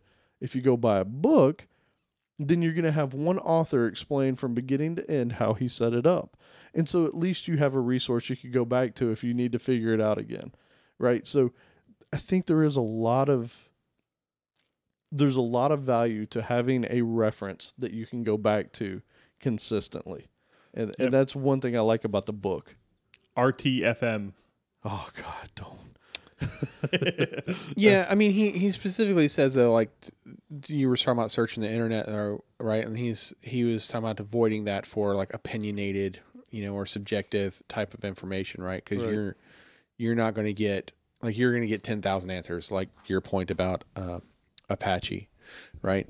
But it did it it did remind me of not a quote, I guess, but um like I don't uh, Albert Einstein is is quoted as saying something that he really didn't. It was just uh his actual words had were were I don't know changed. But there's this there's this I don't know what else to call it, but a quote this this statement that supposedly Albert Einstein said that says never memorize what you can look up in books. now the actual statement that he said um, was that uh, I do not carry such information in my mind since it is readily available in books. The value of a college education is not the learning of many facts, but the training of the mind to think. And and so I I, I thought about that um, statement while I was reading the section, and I thought it was you know, it was interesting. Well, can you imagine, uh, you know, a scrum in, in the morning and your boss uh, asks for your stats and you're like, well, I ran into a problem with Apache. So I, I went to Barnes and Noble and I got a book. I'm in chapter two. So, you know, Well, stalled on okay. this project for a week. But but books today are far different, right? Like you can go online for most of the say, stuff. yeah. Like you're not you're Yeah. not going into a He'd brick and like, mortar store, Yo, moron, why'd you drive all the way down there? You could have just downloaded it on your Kindle, right? Right. I Yeah. mean, or or your Nook, since he mentioned Barnes and Noble. right, right. Equal opportunity, because Nook Nook is a big deal. A lot of people. Used to be. Is it still? Um, I don't. It, it still is. yeah. so yeah, I don't know. This one was pretty interesting. The other thing I liked about it at the very end was, and we've all been there, right? Where you have this thing, and you're like, man, and you're waffling on it. You've gathered more information than you could ever possibly consume, and you're still waffling on it. And and he basically closes with, use your gut. You know, you you make a decision at some point. Like there's there's a point to where you you have to quit thinking about it. You know, there's there's you know, do it or get off the pot. Basically, make the decision and move on. And and you got to feel good about it. yeah, I have a friend that's done that. Like he's read everything there was about the Surface Pro Four, right? And knows all about it. He's like so badly wants it, but he hasn't dropped the hammer to buy it. Man, whatever. So. oh, did you know who I was talking about? Actually, it wasn't the Surface Pro 4. It's the Surface Book. It, it, that Well, it changed when the Surface Book came out. Yeah, so you know that guy. I, I I've heard of him. I, he told me it was a Uh. Book, and, and he just wasn't. Yeah, whatever. So this next section was kind of scary to me. How to how to utilize people as information sources. Uh, yeah. We've talked about this before. so the one thing that that he starts off with saying though is that you have to be respectful. you know, respect your own time, but also you have to respect the other person's time too. Right? Like that's key. Yeah, I, I worked with a guy once who uh, he would always say, "I've never gotten any training in this." And as you know, for you know programming, there usually isn't some sort of training. There's no one week program I can send you to to teach you how to do what I do. But he was constantly coming to with like really minor problems, and it would always be, "No one's trained me how to do this. No one's showed me how to do this." I'm like I, I don't know. It's setting variables and then you know using them. Like what is there? What is there to train you on? Like I'm sorry, you just got to kind of struggle through it. One thing I liked about this is so what you just said, I would have gone crazy. One thing that this guy wrote in here that I really liked was the amount of time you spend talking to each person in your organization depends on their role Oh, more right. than their position. And that's important. Like people a lot of times will think, well, the VP, I can't eat up his time. You know, that may not be it. It might just be your direct manager who's involved in a lot of things. And so their time is very important. So you can't just suck it up. And they say you should talk to your boss more than your boss's boss, but you should talk to your boss's boss a little. Right. And that's very important. And a lot of people miss this. A lot of people don't want to get involved at that level. But if you ever want visibility and you want to understand more than just the task you're working on, that can be key to a lot of things. But the but the way I also in, took this too though about the the role instead of the title was that you know you may have a coworker who technically has the exact same title that you have, but yet that person for whatever reason they're acting in a capacity that's greater than you know that's that's really above what that title is, but for whatever reason you know they have the same job title that you have, right?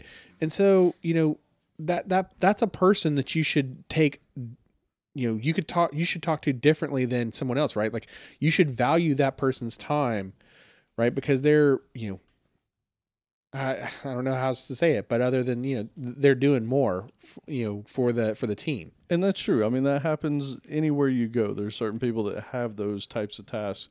It, they also take it down a notch too. They say, hey, if you're working with interns, this is important. Interns, if you've ever worked with any, and I know I have, I'm sure you guys both have, they can be a time drain. But here's the thing everybody has to start somewhere. Mm-hmm. And all you can try and do as a mentor, and it's your job as a mentor to instill a certain level of look, dude, I want you to go spend your due diligence and try and figure out everything you can before you come back to me, right? I don't care if that's an hour from now or a day from now. I want you to go do it and I want you to give it a good effort. Now, when you come back to me, I expect to have something in front of me to look at, right?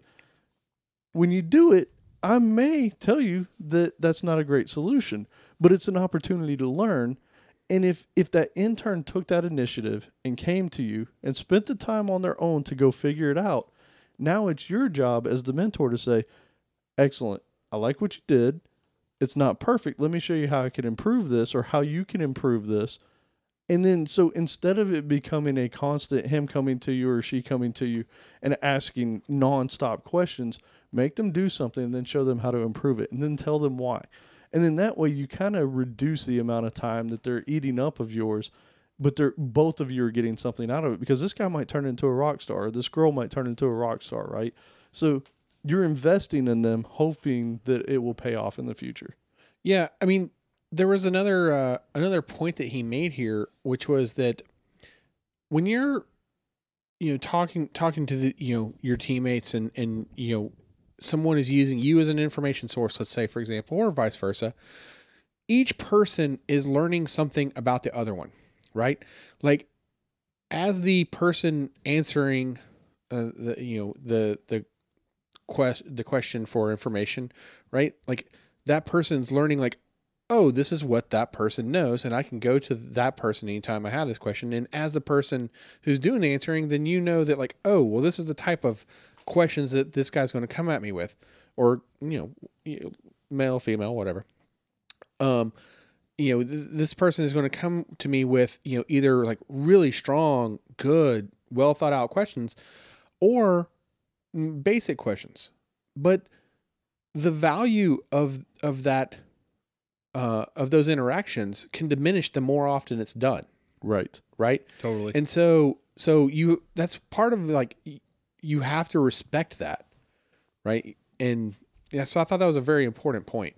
Yeah, I used to work with a guy named Jim, and uh, it was always just so much easier to go ask him your question than it was to even Google because you know he had the context, he knew the kind of stuff you're working on, so everyone would just kind of line up by Jim's door. This is a small company too, and so uh, the company actually instituted they called it open gym hours, where you were allowed to bug Jim from like ten to noon every day, but then you had to leave him alone so he could get some work done too, and it was. uh you know, it was it was awesome because Jim was awesome, but it was also you know pr- pretty bad that I would you know end up going to him to solve my problems rather than spending a little bit more time and learning about you know whatever it was and, and kind of moving on. But just thought that was kind of interesting. Well, you know, here's what Jim could uh, could learn from is how to document wisely. Well, hold on. Oh. Before, before we go there, wait, wait. Yeah, before we go there, one other thing that I really liked in here was as a developer, speak to people that aren't necessarily just your boss. So, one thing that I really liked is that he mentioned that, you know, hey, if you have access to the head of sales, Oh, right. right? You're working on this product. You kind of know what this product does, but getting somebody else's perspective on how this thing is sold or what it's being used for, or how it's being used, can be super valuable to how you think about things as a developer. So don't always just think about your direct report or who you're reporting to or who, whoever they report to. If you have access to other people that are willing to share information, keep some open ears, right? Listen to them and you will learn even if it's just one little thing, you'll learn stuff that that may be invaluable to you as a developer and maybe even to your team. Yeah, I, I liked that uh, that comment. It was kind of like just you know watching how stakeholders in other parts of the company work and operate, and then you know give you more insight. So yeah, it was a good one. So moving on to how Jim can learn to document wisely. Sorry, Jim. um, yeah, I, I loved like the first statement he makes here. Life's too short to write crap nobody will read. Right. Roger Yeah, that. I do like that. it gets stale so fast. I mean, you, you make changes to the code every day. It's torture to keep up with documentation. it can be for sure. I do like documenting the reasons behind doing things, especially when if, if you're doing something that's a little bit strange or unintuitive. You know, you can kind of write little comments about what the purpose is, whether it's a hack, whether there's a really good reason, you know, whether you're meaning to change it in the future, whatever it is. I, I like that sort of stuff. There was one important point though that I thought that he made here, and that is that writing good. This is this is his quote. Writing good documentation is first of all good writing. Yeah, but following up with that, and I think this might even be more important, if not on the same level, do unto others as you would have them do unto you. Basically, if you would come by and read this documentation and be like, really? Really? Right. And you're and you're sitting there yelling at the documentation, don't be that guy. You know, write documentation as if it was going to be you visiting this thing and say, okay, that was helpful. I understand this, right? Don't if you at least think about what what you would want to get out of it and you put it in there even if you're not the best writer on the planet that can be helpful Right.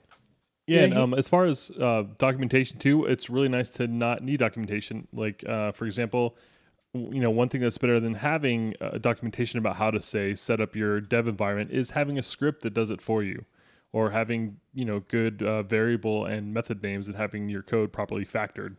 that's a Right. great point He he does go on to mention you know uh, the importance of self-explanatory code, but uh, there was one another great quote in here that that I, I want to read that he says, which is that the documentation, if not written perfectly, can lie, yes and that is a thousand times worse. yes And when I read that, I was like, that is such a true statement because how many times have you ever read bad documentation? And it might not even be for your own, so it could be for third party stuff.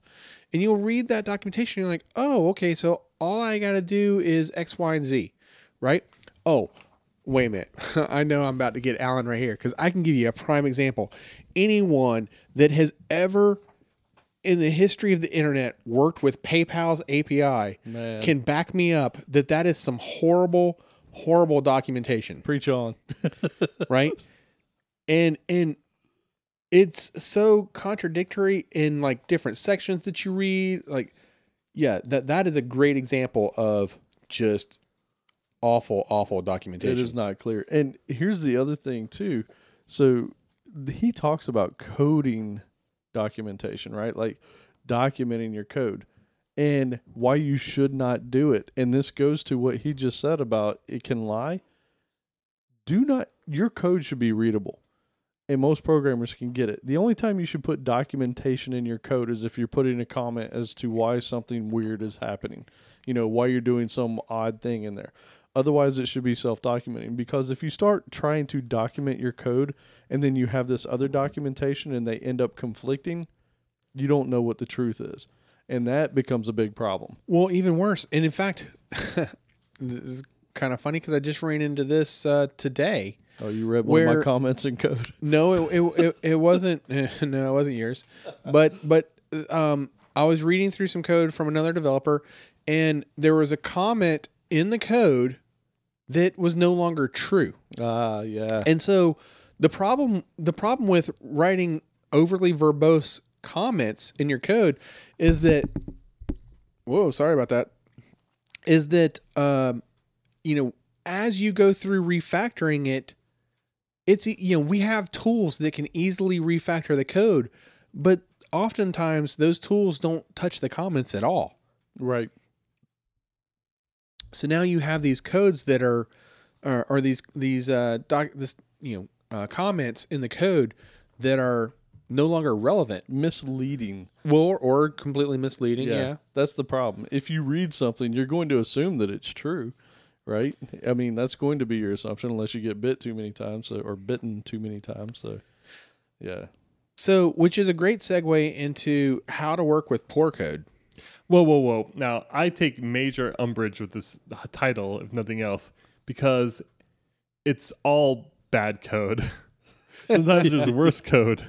Well, I, I like uh I there've been a couple uh I think I think even a, a Twitter follower that we got a while back had a statement like, you know, for their their little Twitter status or whatever, how the, the slogan for that user. I don't know what Twitter calls that. What do they call that? Your that? byline, maybe? Yeah, okay, fine, your byline. Um he uh he had something along the lines of writing tomorrow's legacy code today. Yeah, I love that. Right? That's awesome. And it's so true, right? Like so your point about like it's all poor code. Yeah, I mean it's it's the greatest thing. Like that code that you're writing right now that you're so proud of, you know that project, it is amazing code right now and tomorrow it won't be. Well, you know the funny part about this is we've talked about solid and dry and all that, and and Joe went through and tried to torture himself and do a completely solid application at one point, and you end up with like nine bajillion interfaces and whatever. and here's the thing, right? Like that's not even good because nobody can ever follow it, and so there's a fine line between what's good code and what's poor code and a lot of times it's opinionated. Like I, I, I I'm friends with a guy who I would consider a very competent programmer, very good, Thank you. Thank and you. and I'll never forget at one point, like, eh, what did this guy's all about patterns and, and good programming sense and all that, and he was like, too much abstraction makes for bad code, and I was like, this coming from this guy, really? Right. And it's because it becomes very difficult to follow. Yeah, you're following all the best patterns and all the best practices out there, but it's impossible to read and it's impossible to get from point A to point B. And, you know, elegant code, but is it poor? Right. But let's let's take the example of though let, let's assume that that's not what the author meant. right. I don't think that's what he meant. And and let's assume that you're actually looking at just some horrible, horrible code, right? And and the point that he's trying to get at here, though, is that you know you weren't there at the time that that was developed. right. You don't know the circumstances. You don't know the skill set of the person who is doing the development. You don't know the time pressure that the the the person was under when doing the development. You don't know the political pressures within the company of when that development was happening. So, you know, there's so many unknowns that for you to come in and be judgmental about it after the fact, you know, it's kind of Yeah, don't throw Yeah. stones. don't don't bother because you know what? Somebody else is going to have to come back to your code and do the same thing. Uh, I love it because both you and Joe, like if if I've ever had to inherit something you're working on, like the first Okay. thing I'll hear is, "Look, I'm not proud of this." Yeah. like here it is, and here are my uh, asterisks and conditions and caveats. Oh, dude, by the way, Here are the set of tickets that I have set aside for myself to later go back and refactor that. look, man, I, I will be honest. I've never worked behind anybody like I have behind Joe. This dude will totally document all the pitfalls of everything that's that's happened and be like, look, dude, here's the things to look out for. These are the things that I know exist, and this is the kind of stuff you have to be aware. Like, dude, he'll have an entire document of, all right, man, I know that I'm not working on this anymore, and, and I'm sorry that you have to, but but but Let me count the ways that I'm yeah. sorry. Here's here's my cliff notes of what you're gonna have. And dude, it's actually kind of amazing because it's a good reference. I think you even talked about this at some point as having like a handoff document, right? Oh, and Oh yeah, yeah. Oh, right. it- It's been a while back, but you know, again, to his point though, you really don't know. You know, it- it- we should do a talk on like neuroses and anxiety uh, as pros of being a programmer. You you you mentioned um, the abstraction and uh, I think he also mentioned encapsulation. That, those were two things though that the author called out as like uh, two of the two of a programmer's best tools. I thought that was an interesting uh, way to categorize those. Well, here's here's an interesting thing. So too much abstraction is just insanity. But one of the cool parts is, uh, especially programmers coming out of college, like you're not really taught interfaces properly. And we talked about this way back in our IS for interfaces thing. But I remember going to some conferences at one point, and security was one of the big talks. And they say, how do you make something secure that's not secure? you start abstracting things away by introducing interfaces and that way you can plug things in that will make them more secure so you can you can create classes that can kind of kind of hot swap out what was there and so that is how abstraction can help out and encapsulation as well you know you're not leaking global variables out and you know you can start fixing problems slowly by by going through So let's move on to one of my favorite topics here. How to use source code control. By the way, Subversion version one came out in 2004. oh man man hey look i use the heck out of some subversion anything to get away from uh Visual SourceSafe Oh yes. yeah i was all on board with Man, I was a fan of Visual Source Safe back in the day. I don't know why you're hating on it. I hated SourceSafe. I never liked SourceSafe, as a matter of fact. I'll never forget some places that I did work with. They were like checking all your code at the end of the day, whether it's working or not. And it was like, so that means when I go to check out tomorrow, this thing ain't gonna work. But they're like, but if you keep it checked out, then everybody's gonna be locked out from that file. And it was like, okay, Yeah, Really? that was the downside. yeah, dude, I hated SourceSafe. It it, it definitely uh, fell on its on its face for large teams. I loathed. You know, for a for a beginner programmer though, you really need to understand uh, how you know the ins and outs of source code control, and you don't have to get like too incredibly deep into the topic, but I mean the basics of of the what value it's going to bring to you and and how to use the tool, whatever your your uh, you know platform of choice may be for whatever team you're working with, but you know you should be able to understand how to use it. That that that is key. at least the basics, right? Like, I mean, get the basics down. Even if you're not going into cherry picking and whatever else is available, get the fundamentals. Please get the fundamentals. It will make your life easier and everybody else's as well. Yeah, I mean, he talks about staying up to date, y- you know, staying current with with whatever the uh, you know master trunk is uh, for your your given repository, and and that that alone can help you, uh, you know, stay away from a lot of of conflict type problems just from you know you being out of date, right? So just staying current can really help. But he had this other thought in there that I thought was really good that that he says uh you know, in regards to source control systems, that they encourage thinking about the code as a growing organic system.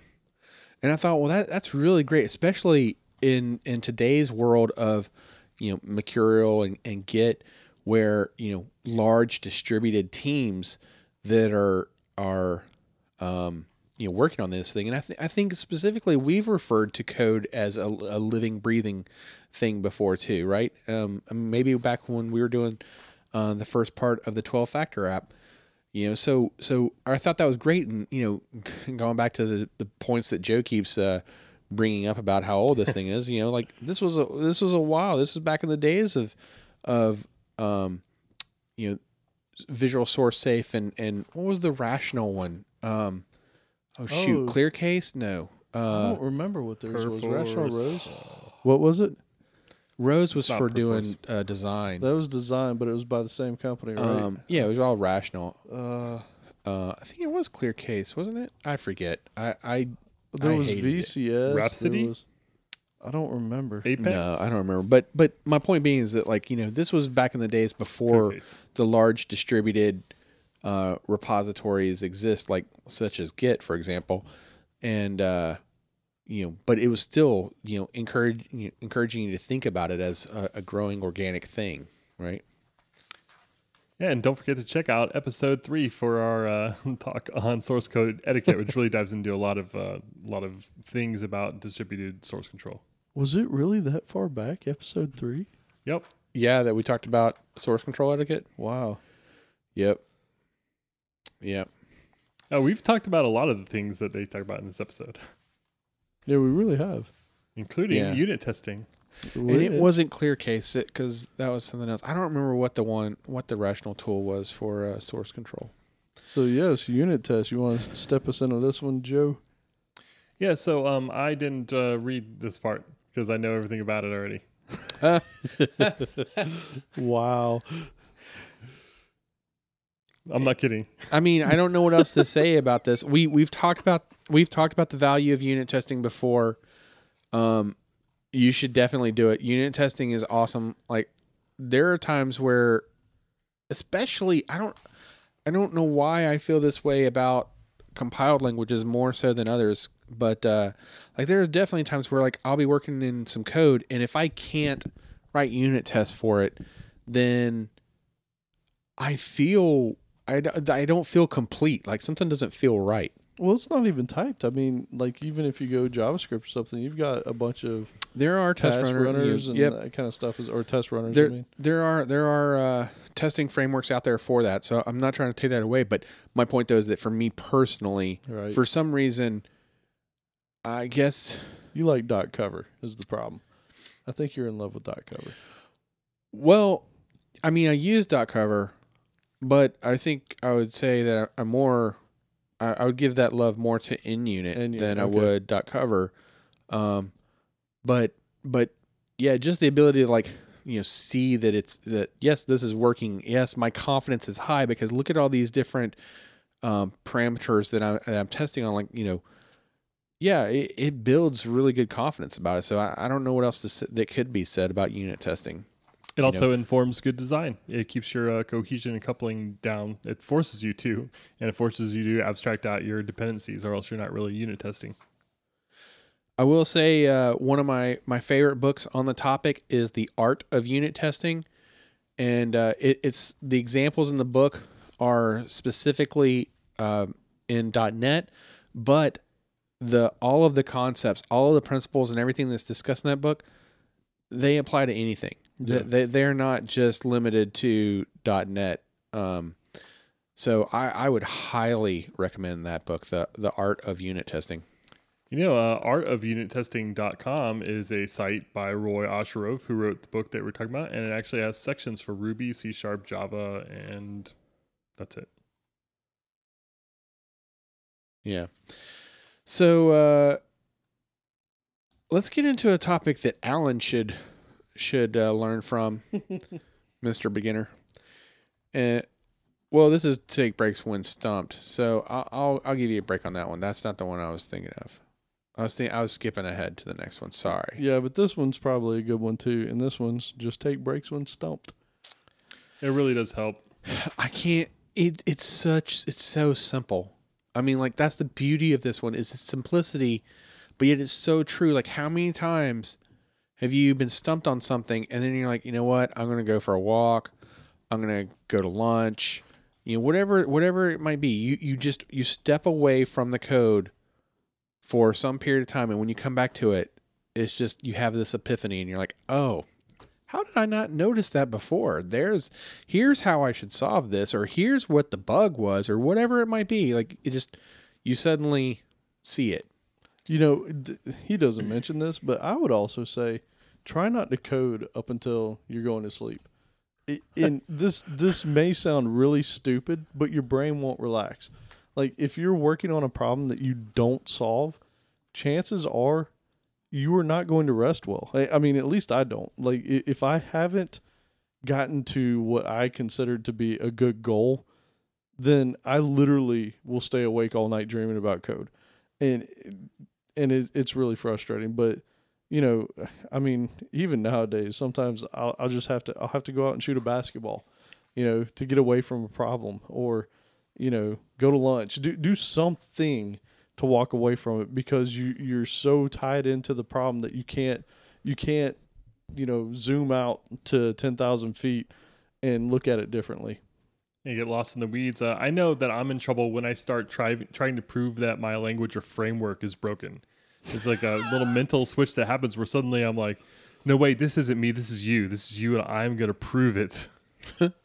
Unfortunately, in some cases, that is true. That's true. Some some frameworks more than others. yeah, but right. that's funny. So so it was bugging me. It was Rational ClearCase, Oh, okay. but it had so many different features that revision control or version control was just one of the many, Right. uh, or at least back you know back at the time that this was created. All right, so here's the one that I was thinking of that uh, Allen should learn from: how to recognize when to go home or when to just turn it off and go to sleep. So, to your point about not working up, not not working all the way up until the point that you go to sleep, yeah, you definitely need to to give the brain a break. Actually, to that point though, I find that um, I feel like I'm I'm more productive and and able to think more clearly in the mornings than in Same. the late than late at night. Hmm. I, I think for me, the late at night is more about less distractions. You know, in, in the mornings, everybody's, you know, in the office or whatever the case may be. And so there's more people hitting you up for things or whatever. Like the late night stuff usually is just simply, I can focus, right? Like there's, there's very few distractions. And that's probably the big thing for me. But yeah, I mean, what you're referring to is my late night the other night. And that's just, you know, the framework. There's a Yeah. problem with the framework, and, and and you've done everything you can think of, and I don't know. No way, man. I think you were just looking for an excuse to stay up till three a.m.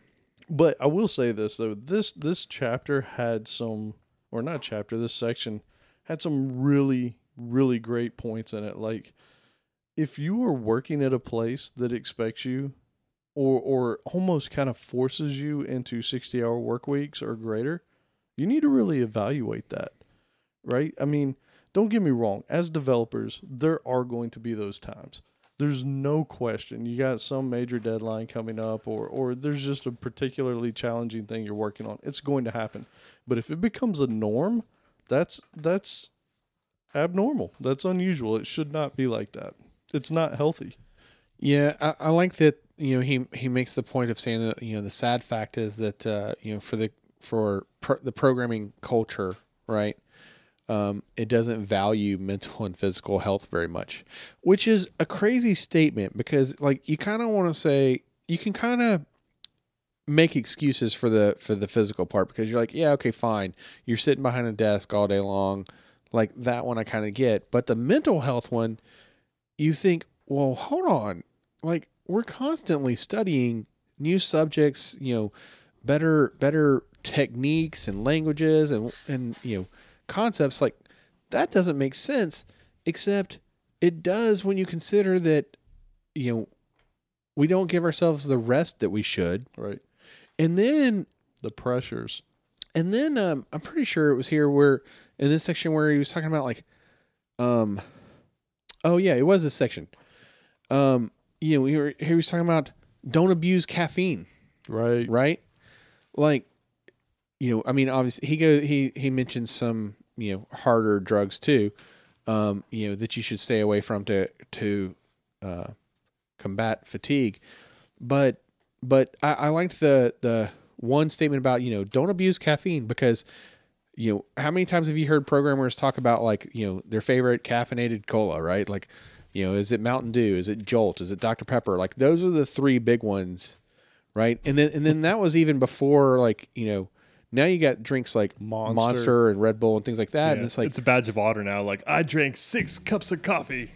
right yeah and so so but that's so true though because in terms of like your mental health though like that it's not helping you No, and I mean, it's, we've all worked long hours before. We, as a programmer, it's going to happen. But he also said if you get to a point of, or if you notice a team member getting to a point to where they're depressed or, or something Oh, like right. that. There's, I mean, he actually went into more psychological type things that you wouldn't really consider that much. But if you're if you're working under insanely high stress environments and crazy tight deadlines, you know, this stuff is real and it can be a problem. And that's where communication needs to kick in. But that's also where he says you need to know when to stop, know when to go home. And if it becomes too much of a regular thing, know when to go find another job, right? Yep. Although I must say that um, most of my working late usually has to do with um, failures in other areas like bad estimating or bad debugging skills. That's true. Estimations play a key role in that. But uh, bad debugging skills, I don't know, man. Come on. yeah, it, it happens. You know, it's uh, it's it's hard. Programming is really really hard. It is. And I think a lot of people don't understand that. Getting into it, a lot of people really think it's a cakewalk. They hear, oh, you can make X amount of money just, you know, sitting in front of a computer. How hard can that be? Right.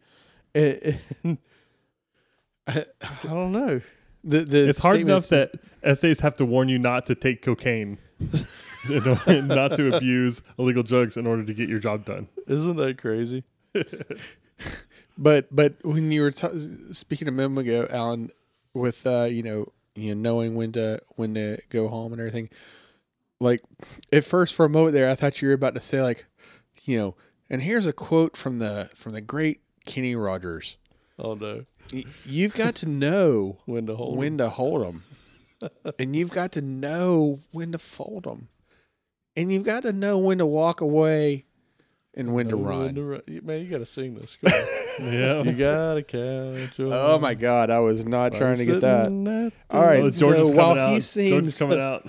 that's a perfect segue into this next topic, which is how to deal with difficult people. Jeez. Oh, get used to it, man. All 'cause right, hold on. We're gonna Programmers my- are difficult. Hold on, we're gonna mute Mike real quick. Wait, what? But, uh, yeah, this this hey, look, out of all the sections, this is probably one of the most important and one of the absolute most difficult to deal with. Period. Difficult dealing with difficult people, and that's, I mean, he hits a lot of topics in here, and the crazy part is, his his suggestion boiled down to try and stay calm and patient and hear them out. yeah, I mean, he does make a great point. You know, like ultimately, you you guys you have to work together as a team, right? Like it's not going to happen by you know you're not going to be able to do it by yourself, right?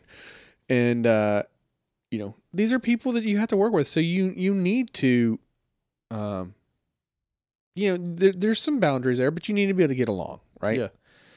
So so you know I liked that and uh you know but he was also saying like you know don't don't let a bully you know someone bully you around either though right?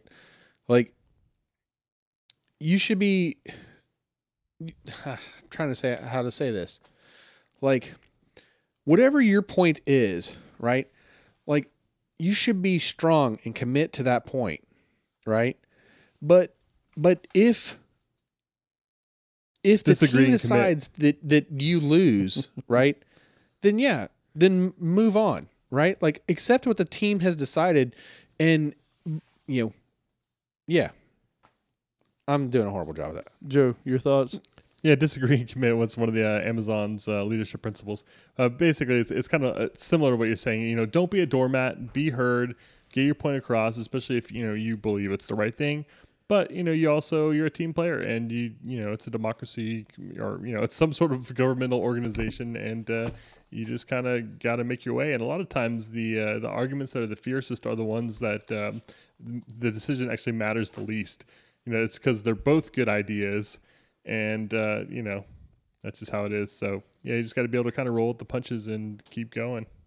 One of the good points he made in here talking about that was difficult people might have good ideas too, right? Like Mm-hmm. it's that's one of the challenging things is if you're working with somebody who never listens and is always talking, if if that's the type of difficult person you're working with, it's easy to want to shut them down, right? It and it sometimes it's difficult not to want to shut them down because you, you're so tired of not being able to get an ed, a word in, you know, edgewise or whatever the case may be, but if you close off your mind that way, you may lose out on some good information. And here's the other thing know if you are that person. Try and be introspective of things that you do. Like, I know in my earlier years, I was horrible about wanting to finish other people's sentences. And that was a character flaw that I knew about myself. Like, somebody would be talking, and I just want to jump in and finish it because I wanted to show how smart I was, right?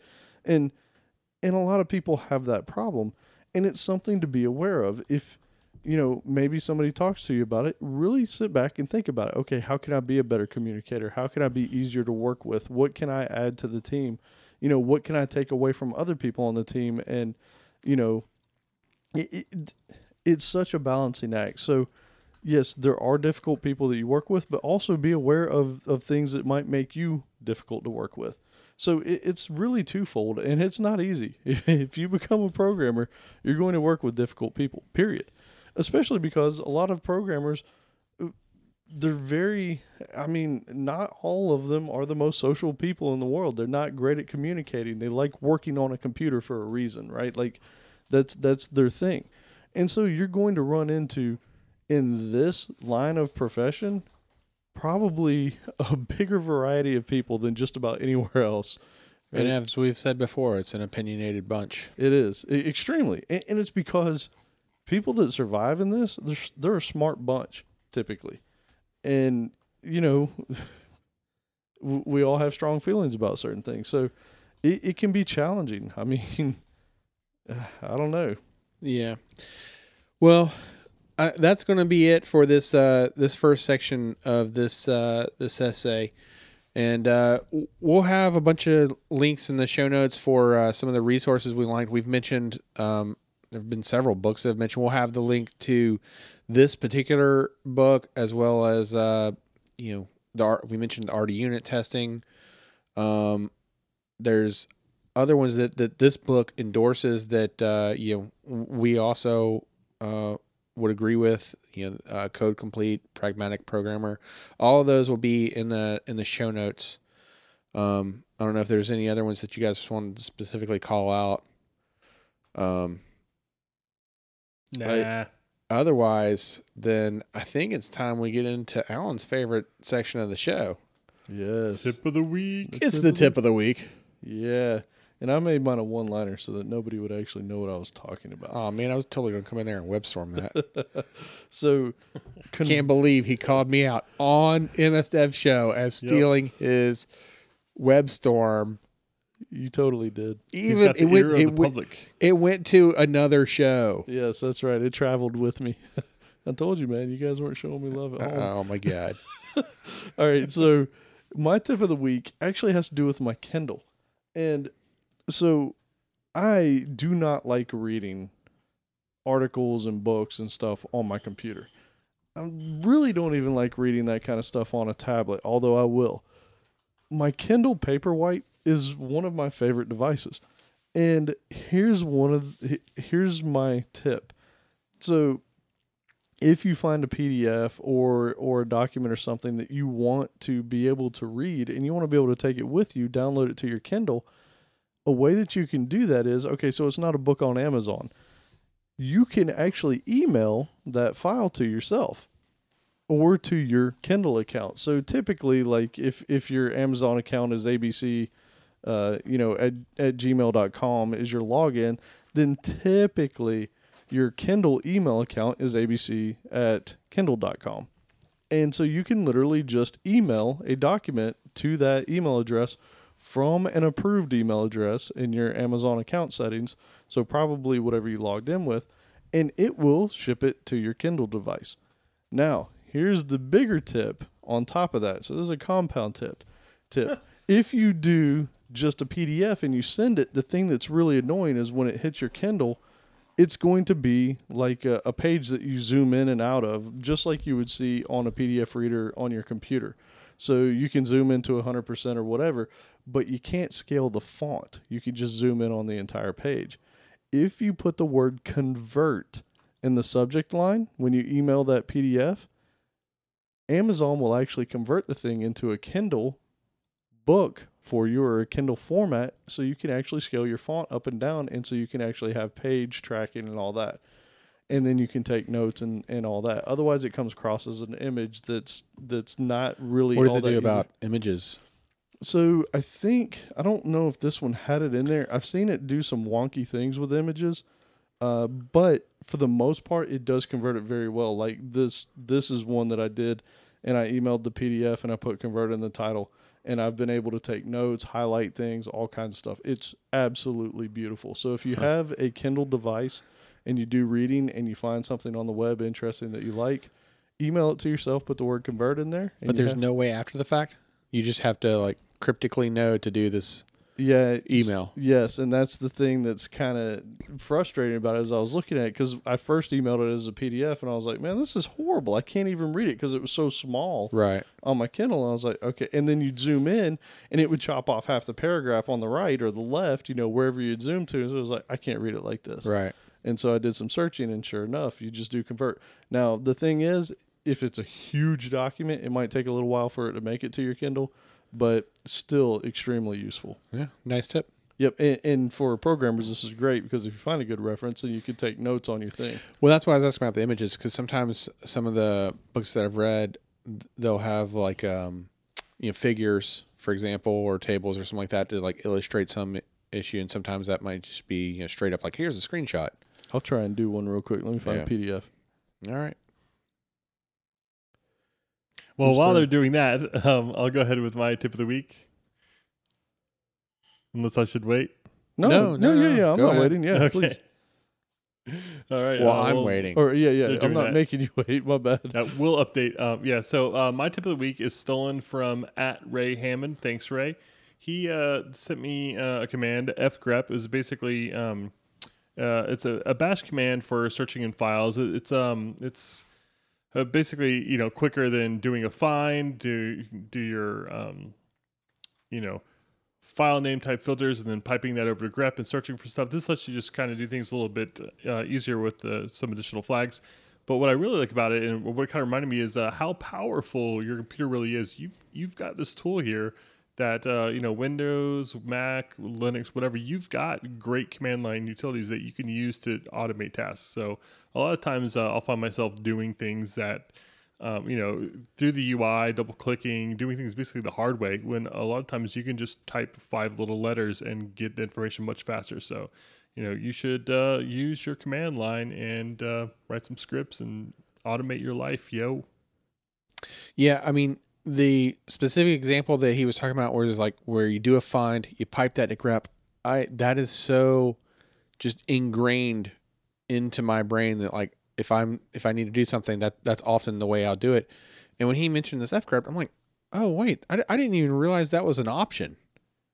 yep So that, that was nice. an awesome little thing. All right, so here's here's uh the the closure to the tease from earlier. Um, we we know that I like Git, right? Like we've we might have talked about that once or twice. And uh, you know, as I mentioned earlier, I am rather meticulous about you know when it comes time to put a commit together, and I will, you know, review the code to uh, make sure that you know what I'm about to you know put in, in about to commit is actually what I want. So in other words, you know, did I leave? I, I want to make sure that I didn't accidentally leave any um, console.log uh, statements in there or any debug statements, or you know, leave any any commented out code that I didn't intend to, things like that, right? All things that we've talked about in in this episode, right? And you know, for some environments, if you're working, uh, you know, if your preference is to use a visual tool, then you can quickly, um, you know, click on those files and, and view what the differences are. But if, like me, you prefer to work with the command line, then, uh, you know, you can just use git diff to be your friend, right? And so typically, you know, if you had some file, uh, let's just say it was foobar.txt, right?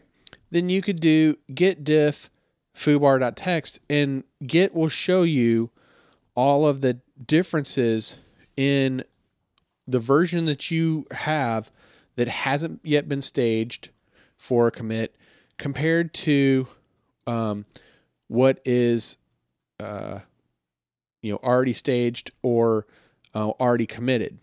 So so it'll show you those newly introduced changes. And i say the already staged part because if you do a git add on that file and then later make new changes then git diff will show you those new changes since the last time you added it to be staged right before you've committed it but here's the here's the the cool one that that i wanted to mention is that that's fine and dandy if you want to go file by file and do that, right? And sometimes you might you you know you might want to do it file by file, especially if there's a lot of changes in there. But let's say that like whatever your um, path is, you have multiple files that all have changes in it. You can just do. Let's say that it's in the current directory. You've, let's say you got five files that have changed and they're all in the current directory that you're in. You could do um, or even let's say that it was in a specific directory, right? Um, that the specific directory that you're in and files that have changed in another directory you don't care to to look at just yet. You could do git diff period, for example, for the current directory, and git will show you the differences of all the files in that directory, right? Now, I, I say that the you know git diff period because you could also explicitly state whatever path you're interested in seeing. So you could just say git diff and then you know a more verbose path if that's what you're interested in. Or if you're not interested in any one path but interested in all of them, so maybe you have let's say two files that have changed but they're in, you know, each a separate directory and maybe those are you know long path names you could just do git diff and git will show you the changes of all the files right? So it's a nice and handy way that if you want to review your changes before you commit them or before you even stage them, right? Um, you know, you, you don't necessarily have to go line by line with your git diff command. You could just uh, spe- you know specify a specific directory or not, and and see all the changes. So I'm back and I just found a PDF that had some images in it, and I did a convert, and it looks pretty outstanding. So here, yeah. All So the convert looks like it worked for uh, a story, a short story with Oh my images god, in it's it. been so long since I've used one of these. I'm like, I'm like trying to pinch and zoom. I'm like, why is this not working? So looking at this thing It, it's like going into an epileptic seizure whenever I. yeah, redrawing the screen and all that. Man, I love that Kindle. The Paperwhite, by the way, if you do want a Kindle, that thing is awesome because it has a backlight on it that you can read in the dark, in the day, whatever. Wait, this one has a backlight. Oh, Yeah, dude, turn the light off. You can read that thing in the dark. That is the only. So I never wanted a Kindle or a Nook or anything until they had that edge lighting, because I was like, okay, this makes sense. Now I can read this thing, you know, sitting in a in a dimly lit room or whatever. So it's fantastic. But yes, the convert actually did the image conversion as well, and it looks really nice. but it won't let you like zoom in on the image though. Uh, I don't think you can zoom in on anything on it, so you can change the font size and all that. But that's that's kind of what I was getting at when you convert something to the Kindle format. Really, all you're getting is the ability to make your fonts larger and smaller, and to have locations that you can go back and forth to. So I don't think Well, in other could- formats, though, if there were images, you could tap zoom. the image, and then that would bring the image up, and then you could, and maybe I'm just you know because I use the Kindle app on my phone, yeah, I don't, so maybe that's more what I'm thinking of. yeah, but yeah, you, so maybe that's a smartphone or you know uh, iPad, you know, tablet or phone feature that they don't support on the actual Kindle. yeah. I don't think that Because like even if you tap on the image, it doesn't do anything. yeah, it's and I not don't know if about that's images. I don't know if that's part of it being a Kindle device or if that's a part of the conversion. Yeah, I think that's part of the conversion. It's literally like really what you get on the regular Kindle reader is just font sizes is pretty much what you deal with. But the images came over across well. Yeah, they look did. good. They looked really good. So that's that's kind of cool. So yeah, that's that's my extended, long, well drawn out tip of the week. All right. Very nice. Well, this week we uh, talked about the beginner segment of Robert L. Read's book, How to Be a Programmer. We've got a link to that in the show notes, and uh, we focused on the necessary personal and team skills you will need to survive in this industry. So, Yep. hope you liked it. Yeah. Yep. And uh, as we said before, be sure if, if you're listening to this because a friend loaned you uh, their device that had this on there, or they somehow hooked you up with this, or if you're listening to it on the web or you know uh, some other outlet and you haven't already subscribed to us, be sure to subscribe to us on iTunes or Stitcher or more using your favorite podcast app. And uh, you know, as Allen mentioned earlier, be sure to, to leave us a review on uh, those platforms too. We greatly appreciate it, and it goes a long way to help uh, helping us be found by other people. Yep. And visit us at www.codingblocks.net where you can find our show notes, our examples, discussions, and more. And send your feedback, questions, uh, rants, and Slack invite requests to comments at codingblocks.net and uh, follow us on Twitter at codingblocks.